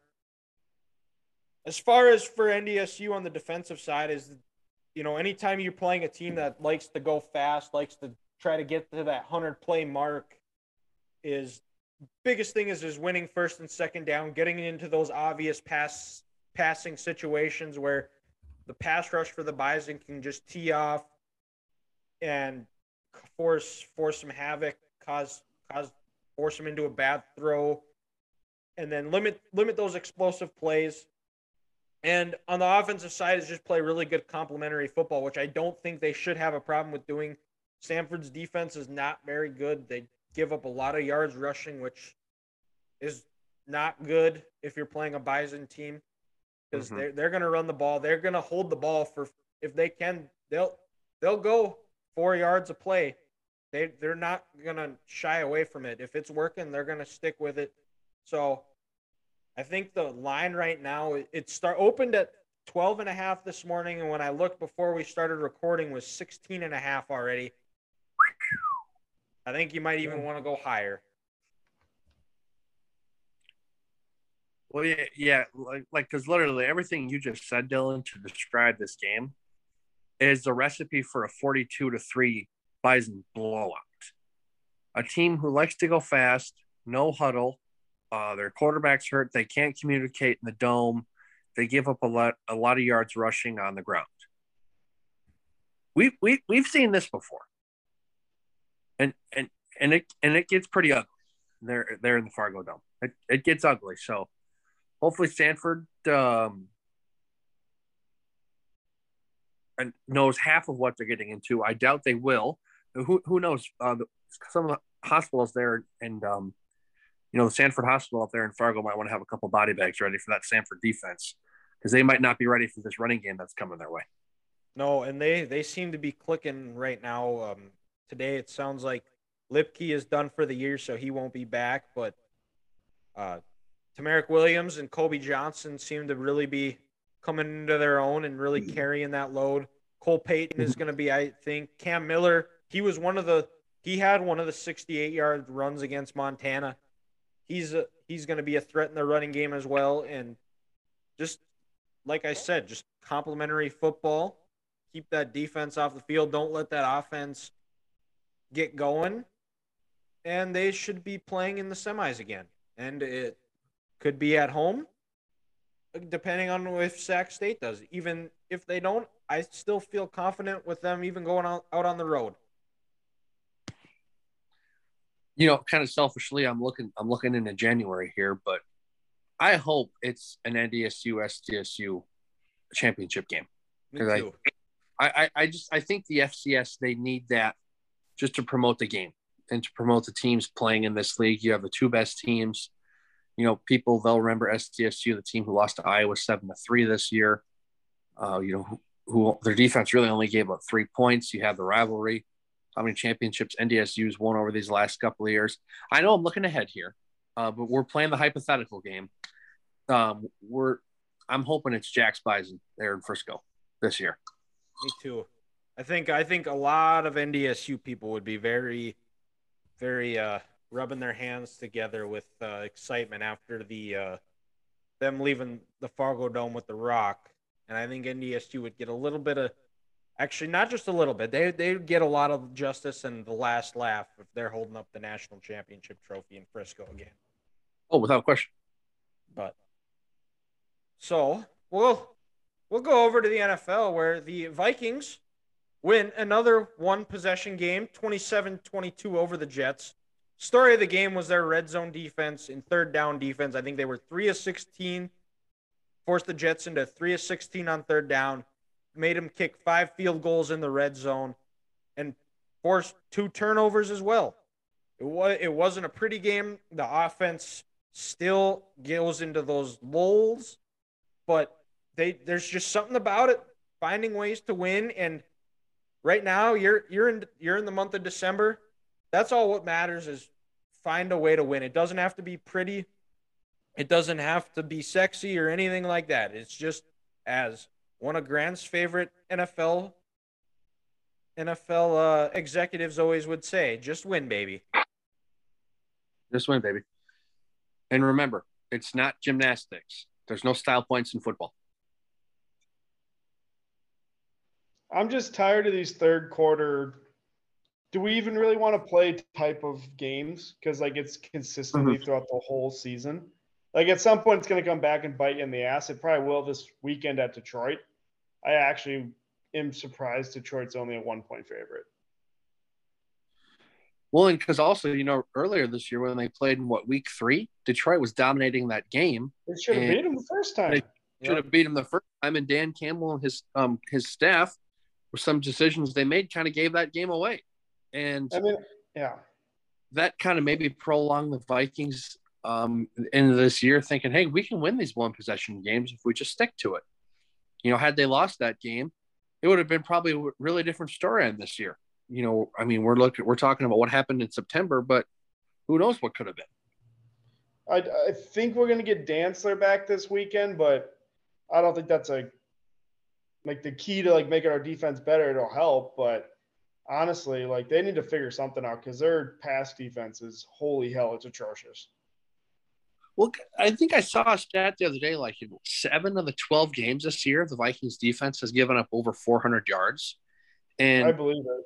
I understand you got, you know, you made the Jets kick five field goals last week and you had all those turnovers, but you gave up 500 yards to Mike White. You give up 387 to freaking Mac Jones. Mac Jones. With with no real skillful players and an offensive oh. coordinator England who has a pencil in his hat, but his play sheet is laminated. He yep. can't use that pencil. What is that you're doing? And you make Mac Jones look like an all pro. So, yeah, Ethan, you're absolutely right. It's going to come back eventually to bite, bite this Vikings team in the ass because I understand Brock Tober is now the quarterback in San Francisco. Um, so they're screwed because October's over. And actually, Brock Purdy's not used to playing meaningful football in December. So he's probably going to shit his pants here. But if they play them in January, the Niners they're scoring touchdowns. They're not they're not kicking field goals. Two weeks ago, the Cowboys 500, 450 yards of offense. You're going to lose that playoff game. So yeah, Ethan, you're right. The Vikings they gotta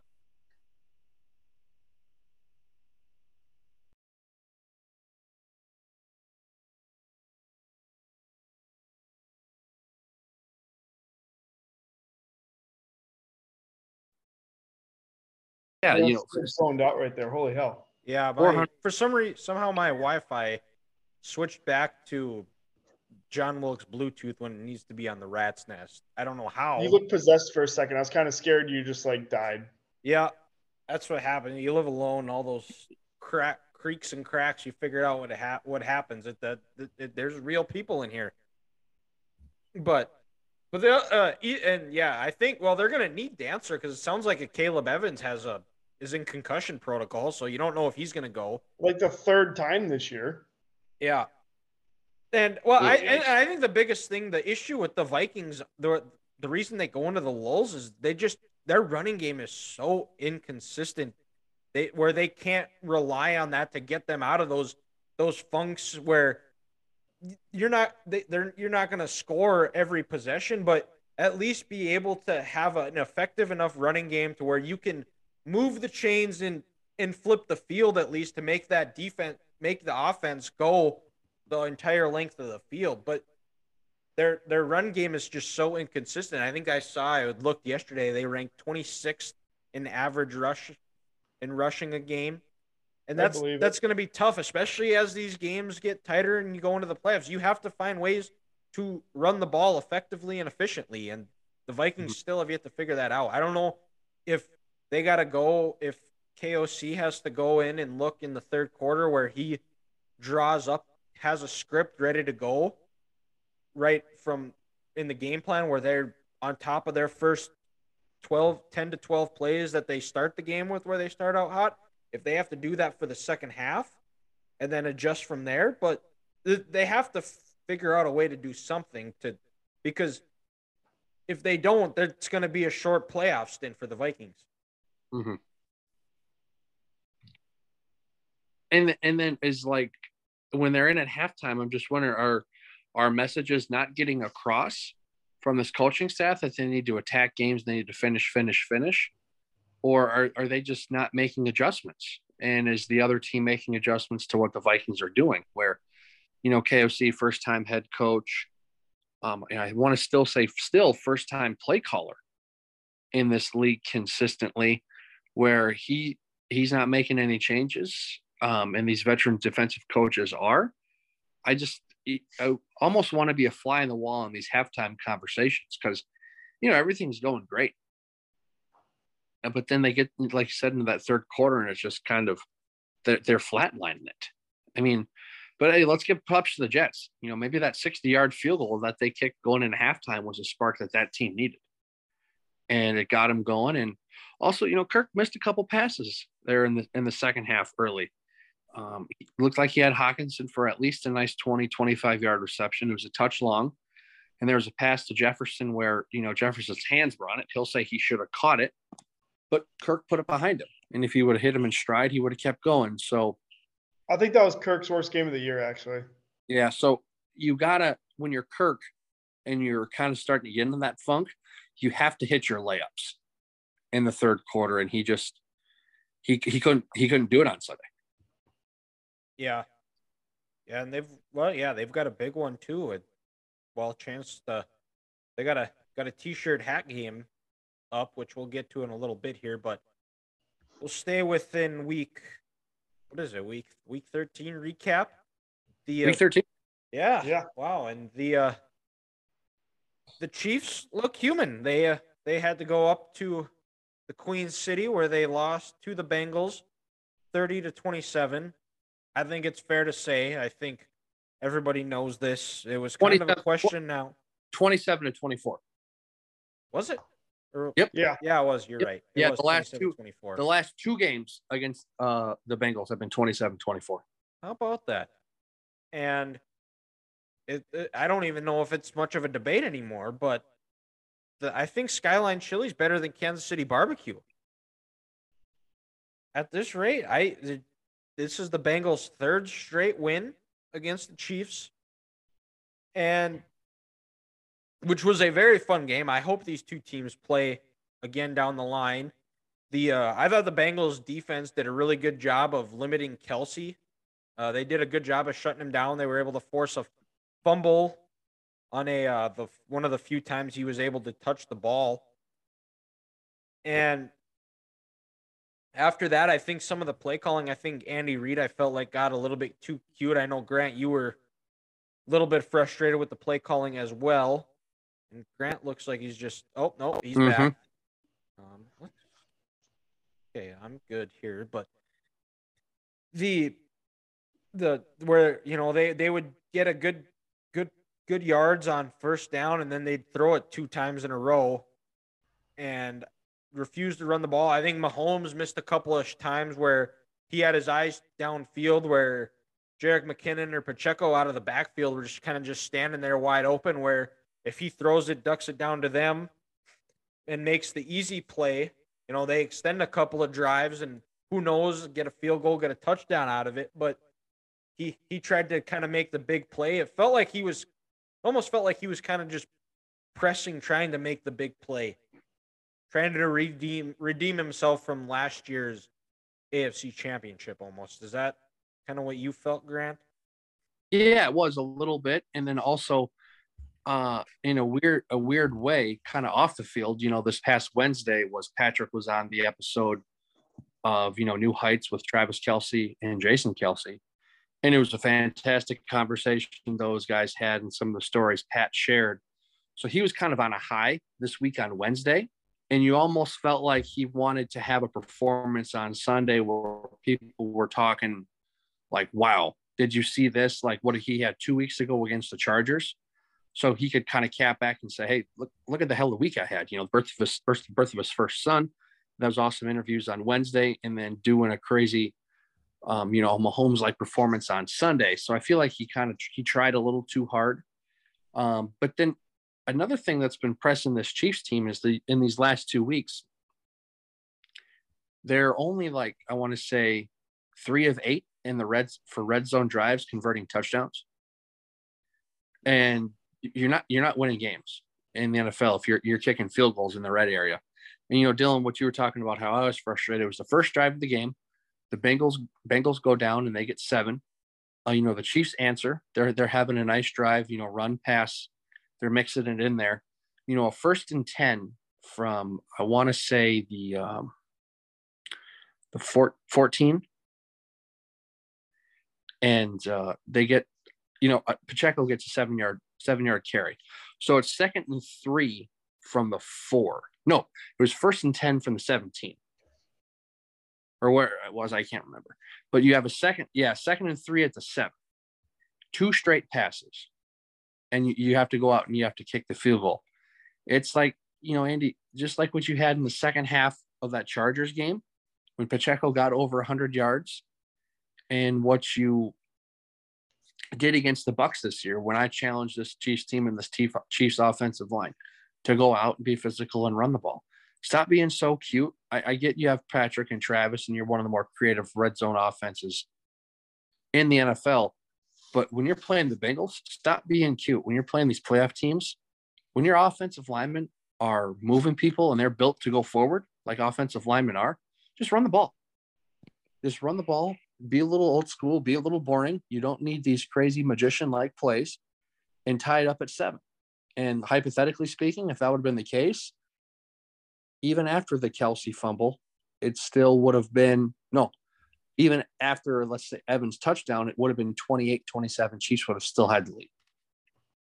And then also, you know, I said these last couple weeks are three of eight in the red zone. Mecole Hardman has missed the last two weeks on, on, on IR. And so far this year, Mecole has dominated in the red zone with, you know, his jet sweeps. You know, if he's in the backfield and they got man coverage, he's crossing people. So missing Mecole these last couple of weeks, I also feel has been big because he's helps this team for the most part of the year have the best red zone offense in the NFL. Yeah. Yeah. And when is he scheduled to come back? So that was that was his second game. So the first game he'll be eligible to come back will be, I believe, Christmas Eve against Seattle. Um, because I think he missed he missed the Chargers game, but they designated him for IR, I believe, last week against the Rams. Okay. Um, or no, no, his first game back, so will be against Houston. So in two weeks, because he missed week 16. Yeah, week 16. Yeah. So he missed the Jags game, was placed on IR before the Chargers. So yeah, week 16 against Houston will be the first time, or week 15, whatever week it is, when they play Houston. Um, in two weeks, that's when he'll be eligible to come back for the first time. Okay, gotcha, gotcha. Yep. But yeah, the Broncos, which we'll get into, or Chiefs, we'll get into it a little bit here. They're they are now. It's not going to be the Arrowhead Invitational as of now. There's a lot that still has to play out. The Bills got a tough schedule ahead.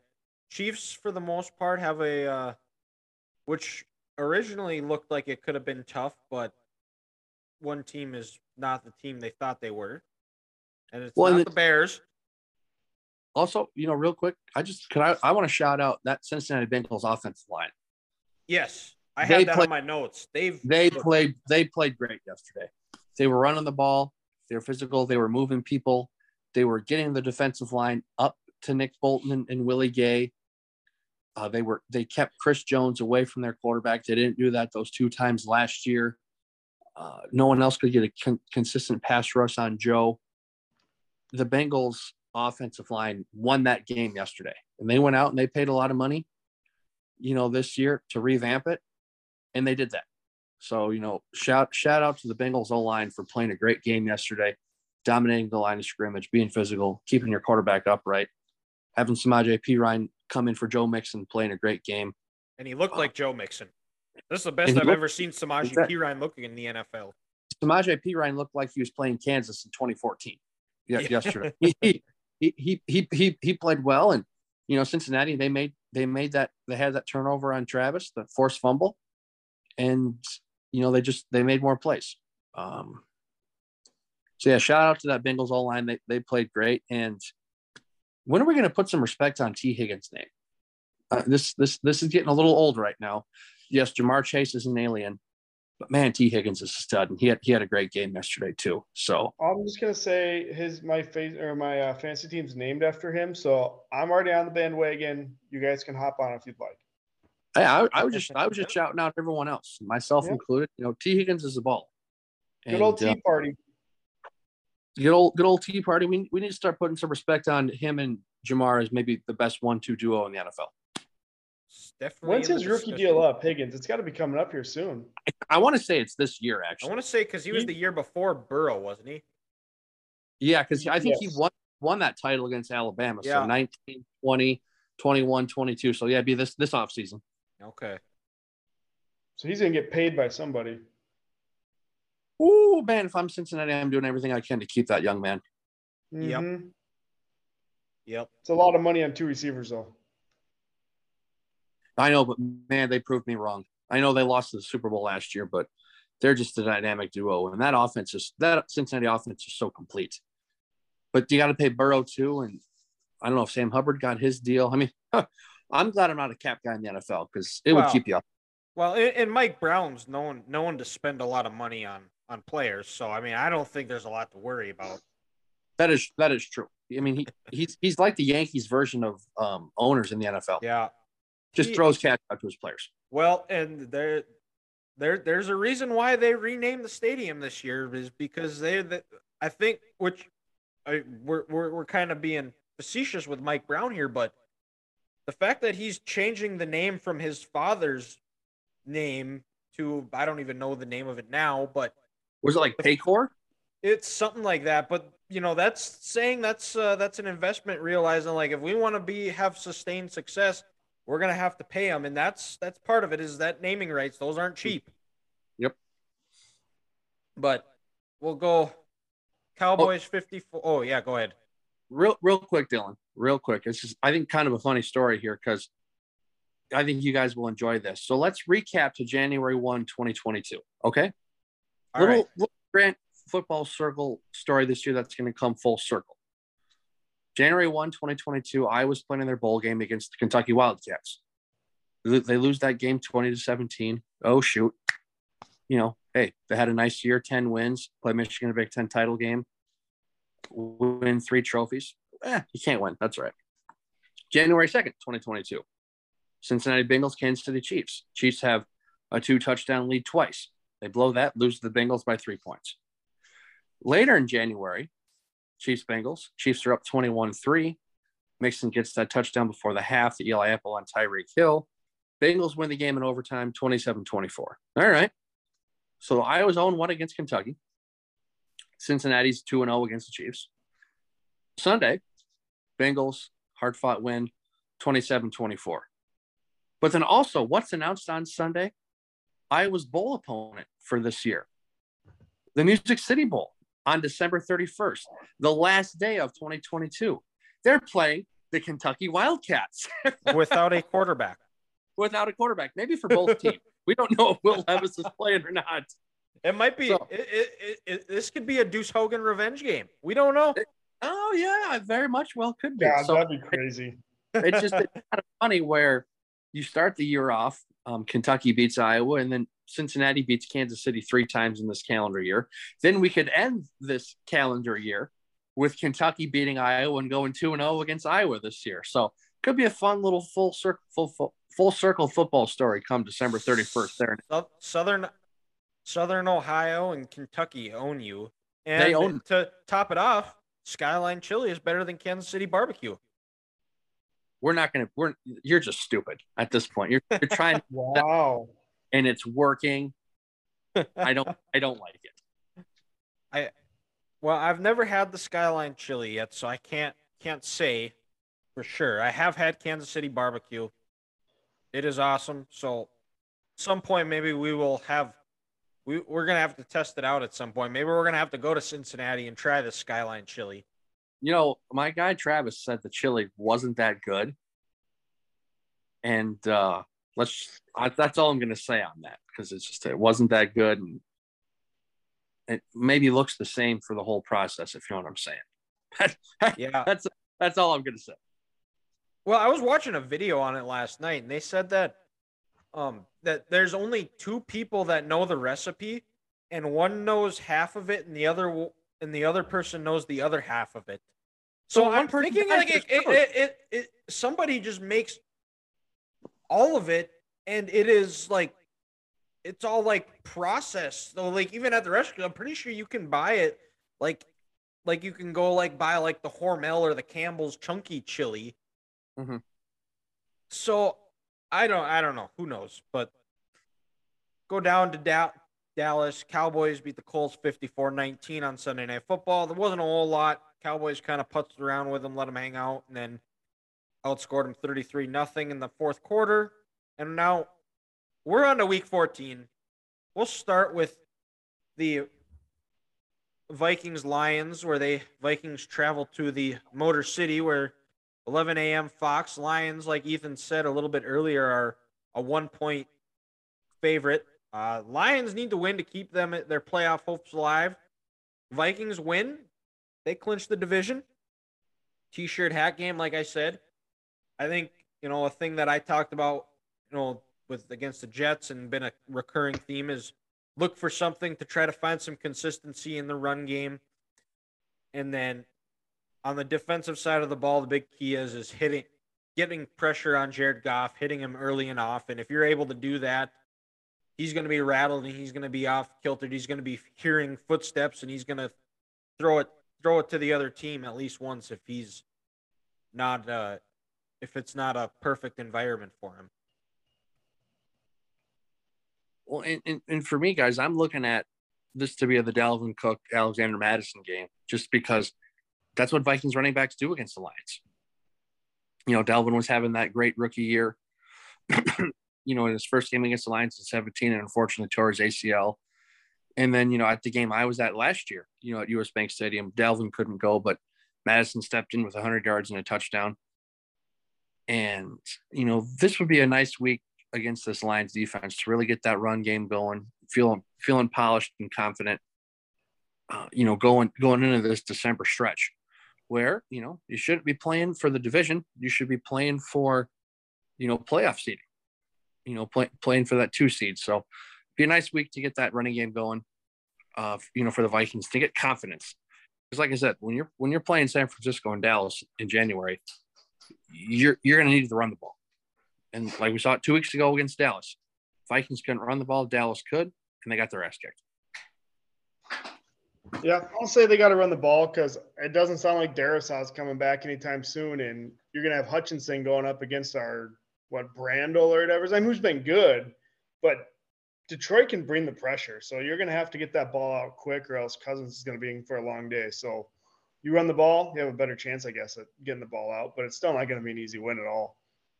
No, and it's so in Detroit. There's there's a little bit more of some some excitement and, and enthusiasm around that around Ford Field that you've heard a lot of people talk about how there's there it's a, it's a little bit louder than what it has been in years past. It sounds like they're selling out. They're getting ready to break attendance records at Ford Field. So it, it's going to be a raucous environment, Viking, and a good way to kind of control that is have a con- finding ways to run the ball effectively and efficiently and sticking with it and being consistent with it. Take the crowd out of the game. Well, and to your point, Dylan, like wasn't the Bills game the first like sellout Ford Fields had in almost three years? Like it like was something.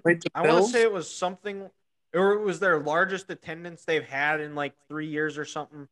Because I know when the, something similar, something like that. Yeah. When when the Eagles pulled up in week one, I think they said it was like 85% to um, like 90% capacity. But that Bills game, you know, it was it was a sellout and it was standing room only, which, you know, like you said, Detroit hasn't had that in probably what five years, six years. It could have been, yeah. Well, they, they were they were they were not good the last few years, but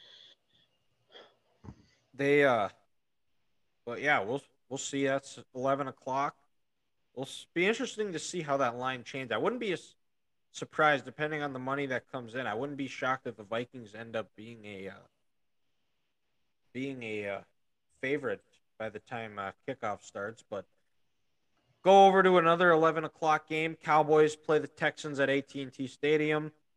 Potentially, this could be Odell Beckham's debut if he decides to sign. I know he's at a Mavs game right now as we record this on a Monday. It's going to be released on the 8th of December. But for them, this Texans team is lifeless. They're about as they're on life support. Probably generous saying they're on life support. Jump on them, put them away early. Don't let them hang around. Something they've Dallas has been tended to do when like they did against the Colts, where they kind of let them hang around for three quarters, play a Mhm. full 60 minutes, and don't even let the Texans have a thought that they have a chance to win the game. I feel like I don't know what the record for like most rushing yards in a game for a team is, but I feel like if Dallas wanted to do it, th- they very well might be able This to do could- it this game. This, This- could be the this- game. This could be the game. I mean, honestly, guys, they- they should have 400 yards rushing in this game. They shouldn't even throw the ball. That's my type of game. That's I- Grant's type of game. It's my kind of it's my kind of game. I mean, I, I want to see Zeke and Tony Pollard both have 25 carries. Yep.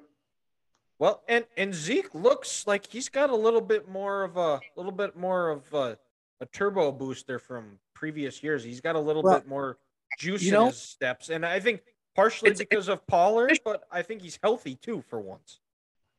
Well, yeah, and I'm I was, but I was with you, Dylan. I'm on the same lines. I think it's healthy competition. You know, Tony Pollard has come in, and now he's heard the noise that Zeke shouldn't be a starter. You know, he's got his yards per game, yards per carry have gone down every single year since 2016. He- This is time for, you know, Zeke to live up to that contract. And there's someone else in that room who's competing with him, and he knows it's it's you know time to nut up or shut up and he's he's sick of the rumblings of people saying this Dallas offense is better with Tony Pollard. So maybe he's lost a little weight. He's a little more focused, and and, and it's go time. Yeah, and that's I hope hopefully they both stay healthy, and I like the way the direction this team is going. Hopefully they can clean up some of their some of their mistakes and not have the boneheaded penalties that have been uh, plaguing them through the past few important games. But win this one, and then they got the Jaguars, and then they have a big one against the Eagles. So win these next two, and then we can discuss that terror, that awful city that they say has brotherly love, but it's I I don't know. Outside of Philly cheesesteaks, I have a lot of I have a hard time saying nice things about that town. Oh, so that reminds me. You know how Ethan said, "Don't throw the ball at all in this game." That reminded me, guys, of a story I read this weekend on Sports Illustrated. There was a team in California this year. They won a state title without completing a pass all year. Wow. they had two quarterbacks go a combined 0 and 7 in the air. They averaged like 450 yards on the ground and scored, I think, over 50 touchdowns rushing. I I couldn't believe it. I, I didn't know that was possible. Well, there's a, That's there's a so team demoralizing. there's a team we play that they've they they don't throw the ball a whole lot either. They against when we played them, there the one time they threw the ball was, or I guess technically two, was a hail mary at the end of uh, the first half, and then on a two point conversion. Other than that, and then the week before, they didn't throw the ball once. I mean, They I, they I- also they also run an offense that was invented before football was invented, and I'm not joking about it.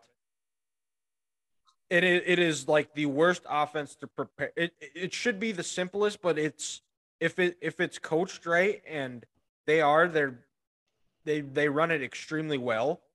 It, Mhm. it is tough to stop because it's very very deceptive. It's you know if you got to be very disciplined, you can't chase. You got to stay with stay in your lane, stay in your gaps, because that's where they'll burn you. Because it's just a big scrum. They don't have any splits at all on the offensive line. They're all just bundled together, I know exactly what you're talking about. and it's it should be outlawed, but uh, and and for junior high, it it was nice because we got we got them the first game and they run the same stuff, but it's the first time doing it. It's weird, confusing, and Mhm. we luck and they they didn't really know what they were doing. And half the time we were tackling the ball before tackling the quarterback before he could even hand it off. But Yeah, there you go.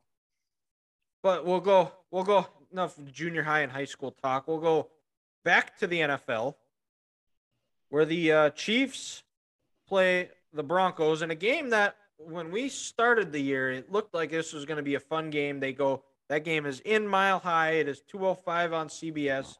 Chiefs are 9 point favorites which hammer the shit out of that. And the uh, Russell Wilson, this is I know Grant's just so sad about this, but do you know how many bathrooms Russell Wilson has in his house, Grant? His new Isn't it- house? 12? Correct. Do you know how many touchdowns he has? I want to say it's 10. Eight. So Eight. I think there's five games left in the year. He needs to throw one touchdown per game to pass the amount of bathrooms he has in his house. He's not going to do it. Wow. He's not going to because guys, let's not forget December is when Russell Wilson always falls off the face of the earth. Because, you know, he claims there's no time to sleep throughout the year. Well, after a while, he, he doesn't have any recovery and it catches up to his body. I think he's sleeping during the game. I think that's He- the only explanation. he has to, or he's worried that his wife is going to leave him and, and go back to Future. maybe go back to future. I, I It just, might be in her future. Oh, I see what you did there. But I mean, it's it's awful. And guys, did you see the stat the other day about the Broncos? Like, if they scored 19 points in every single game this year, they'd be 11 and two. It'd either be Wow. 11 or 10 and two. 19 points. I mean, for the love of God, you pay your quarterback 245 million dollars over five years, and he can't even he he can't even muster up 19 points. I mean, that's it's awful. It's embarrassing. Brutal. I, I I mean, Broncos country, let's ride. Yeah, ride this organization right off a cliff. Or I think that I what what this could I be a fun I- game. What what what is the ride that the Broncos country is riding right now?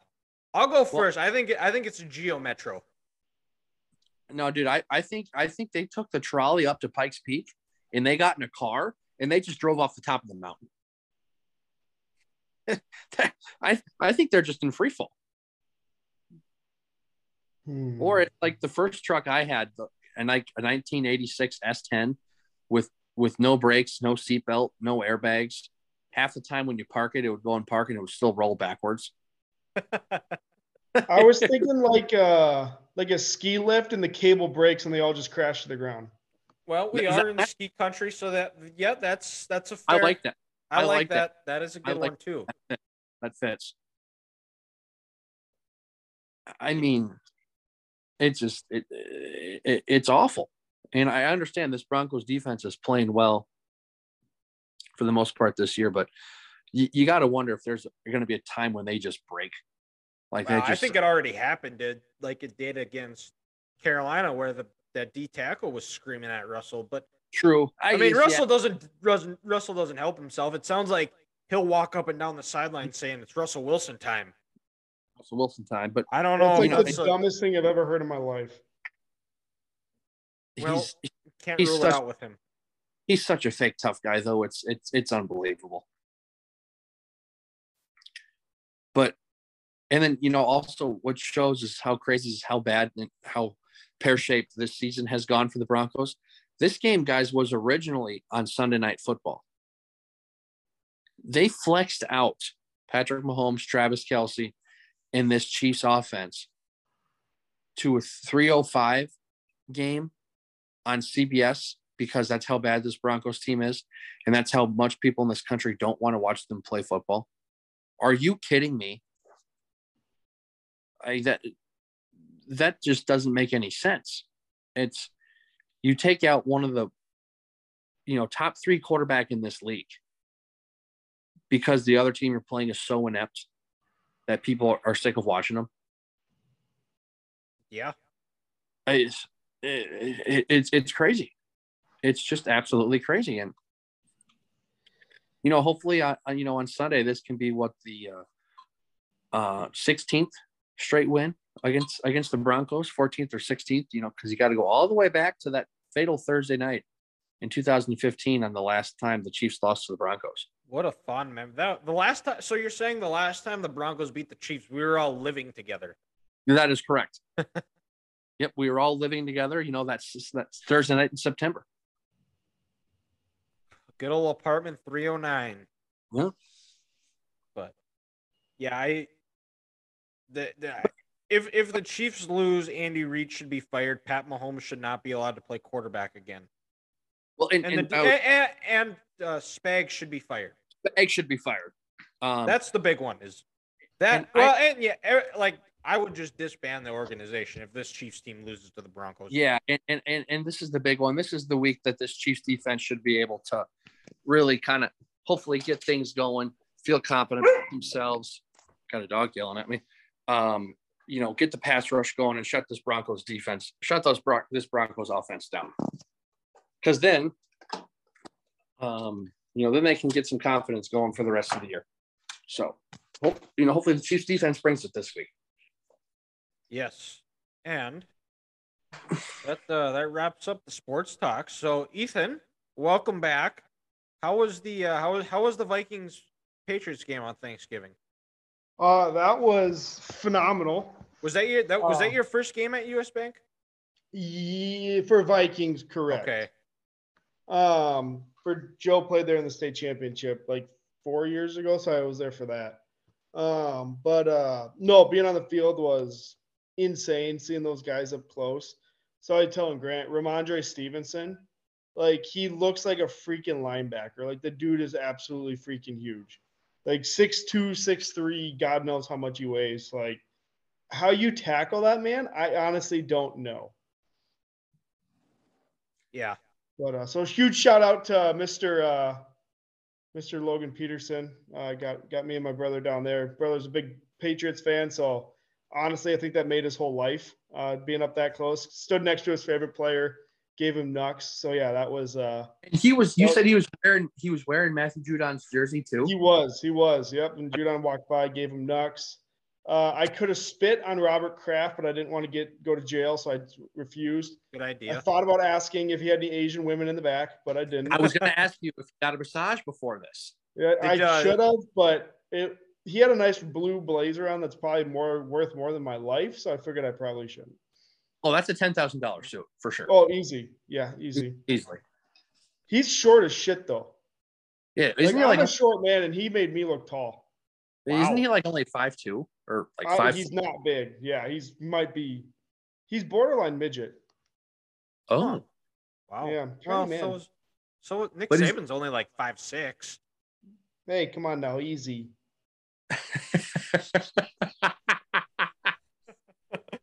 well, we have just hit the sensitive button. Don't put that only in there, but I am five seven with shoes on. We've been over this. You can ask my girlfriend and Grant. He was there. Uh, that that Okay. conversation.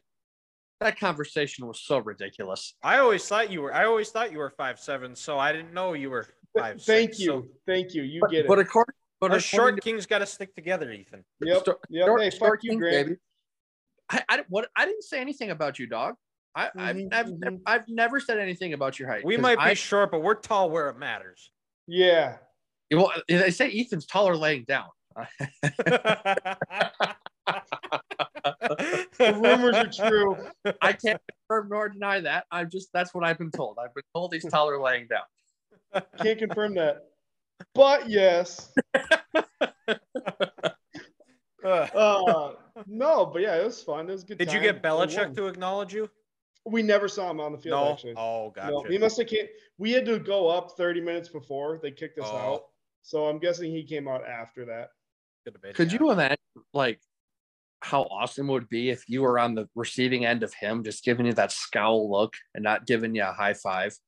It's a bad As you honor. walk- I hope. I would have hoped there would have been a photographer there to, to Exactly. capture it, and Capture that would be feel like that would be hanging up right next to my Jordan poster. I feel So, like, like, it'd have to be similar to when Tom Izzo stared through my soul uh, at Carver Hawkeye Arena. Also a short king. Yeah, Yes. Man, scary. Shout, shout out to the short kings out there. Yeah. Yeah. We're basically Nick Saban and Tom Izzo, so hmm I don't Oh, know yeah, what we that have the- makes you Grant, but you're just I don't know. there. I- just I a don't know, guy Brett- that likes likes I dogs and peanut butter.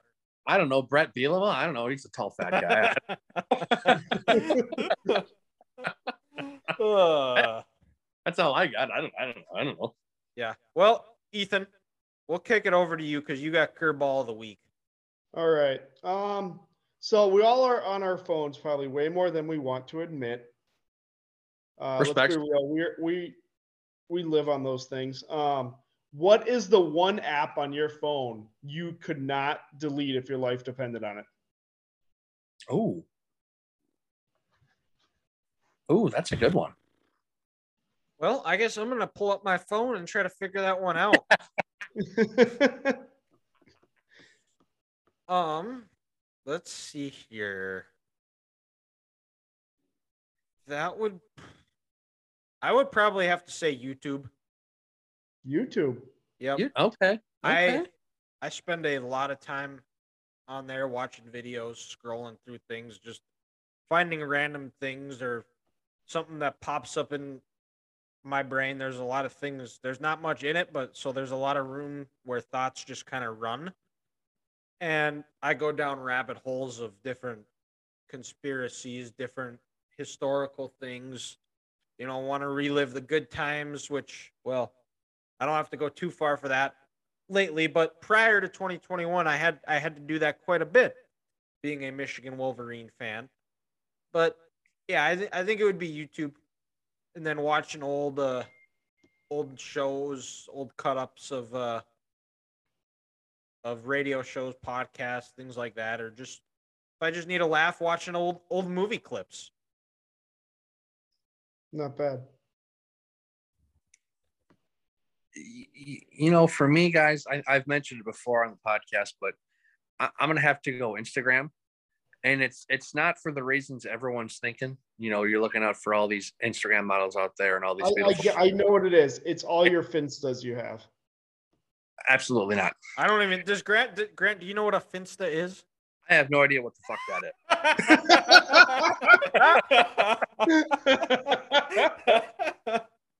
that is a that is a fake Instagram account. Oh yeah, no, that's Basically, you that's stalk people. that that's that's not me. Um, but again, like I said, guys, it's it's the reels, it's the videos we share on Instagram with each other. I when, when I when we get done recording this, I'm gonna have to go on Instagram and watch the nine and that Ethan and Dylan shared with me before. How one of us will just get on a roll and you know I'll pull my phone out and I'll see Ethan has shared seven reels. Um, Dylan has liked eight reels that you just said. It just it brings me so much joy because it's old Family Guy clips. It's clips of the league.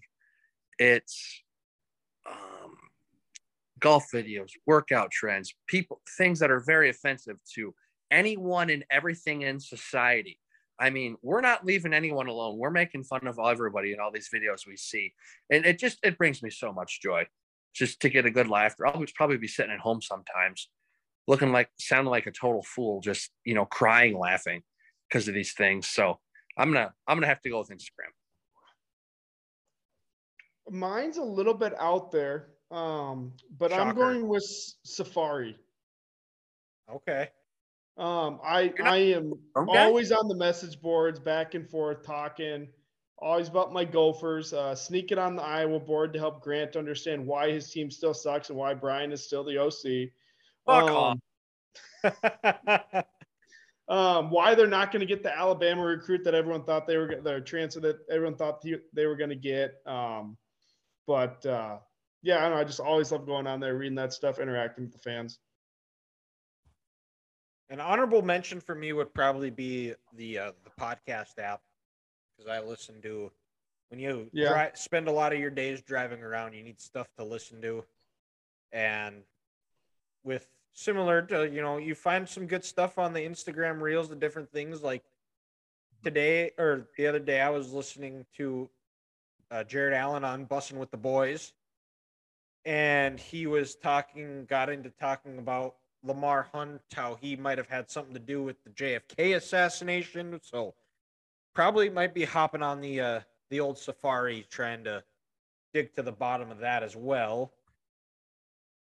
Uh, and a bunch of other just different ones that I I listen to throughout the day that gets me through the workday. Not bad. Yeah, I mean, yeah, hard, hard to argue with that. Um, because you know, like you said, Dylan, it seems like anytime you send a screenshot, you must be traveling or something because there's always some some sort of podcast on your lock screen. Yeah, fair. Always But- sort of podcast at lock screen. but yeah, Uh, did you guys see the uh, Heisman finalists? I did, dude. Yes. I really like a, a true Heisman winner this year. Kind of a, I don't know, I don't know, kind of a bland year. I'll go by, and I'm. You can call me a homer. I don't really care, but Blake Corum doesn't get hurt. I think he's winning the Heisman, but he he didn't get an invite. I think Hendon Hooker got screwed. He, I think he should have should have been invited as well because he was the leader before he tears his ACL. But Heisman doesn't have the uh, the luster, the uh, the juice that it used to have back when we were when we were youngins. Well, and also, dude, guys, we've been kind of spoiled. Like, look at Joe Burrow's Heisman season, Kyler Murray, Baker Mayfield, when Lamar Jackson won it, Derrick Henry's year, Marcus Mariota, Jameis Winston, uh, Johnny Manziel, Robert Griffin III. Those were fantastic seasons, and they they kept Oh. everyone on those, and everyone had to tune in to watch those guys playing. We just we just didn't have that this year, where I feel people were like excited to watch this one guy. Um, and that's what kind of made the Heisman so special because everybody had their moment, you know, where everyone said, "Hey, I'm going to watch this guy, and he's going to blow up, blow up today, and he's going to he's going to show out." We just we just haven't had that. It seems like, and even you know since DeVonta Smith, I'll say, when he Yeah. won it, over year. Yeah. And well, that's all we got. We'll uh you guys want to discuss bowl matchups next week? Have some Sure. have some favorites that we're gonna you guys are gonna keep an eye on and maybe a team from Minnesota can finally win in Yankee Stadium. Ooh, And uh, thank you guys for listening. Check us out on all of our social media platforms Facebook, Instagram, TikTok, Twitter. Be posting all the different sorts of content there. Check out our YouTube channel. You'll see the full video version. We'll be posting the segments of the show Friday morning. Uh, that's all we got for this week. Thank you guys for listening, and we'll talk to you next week.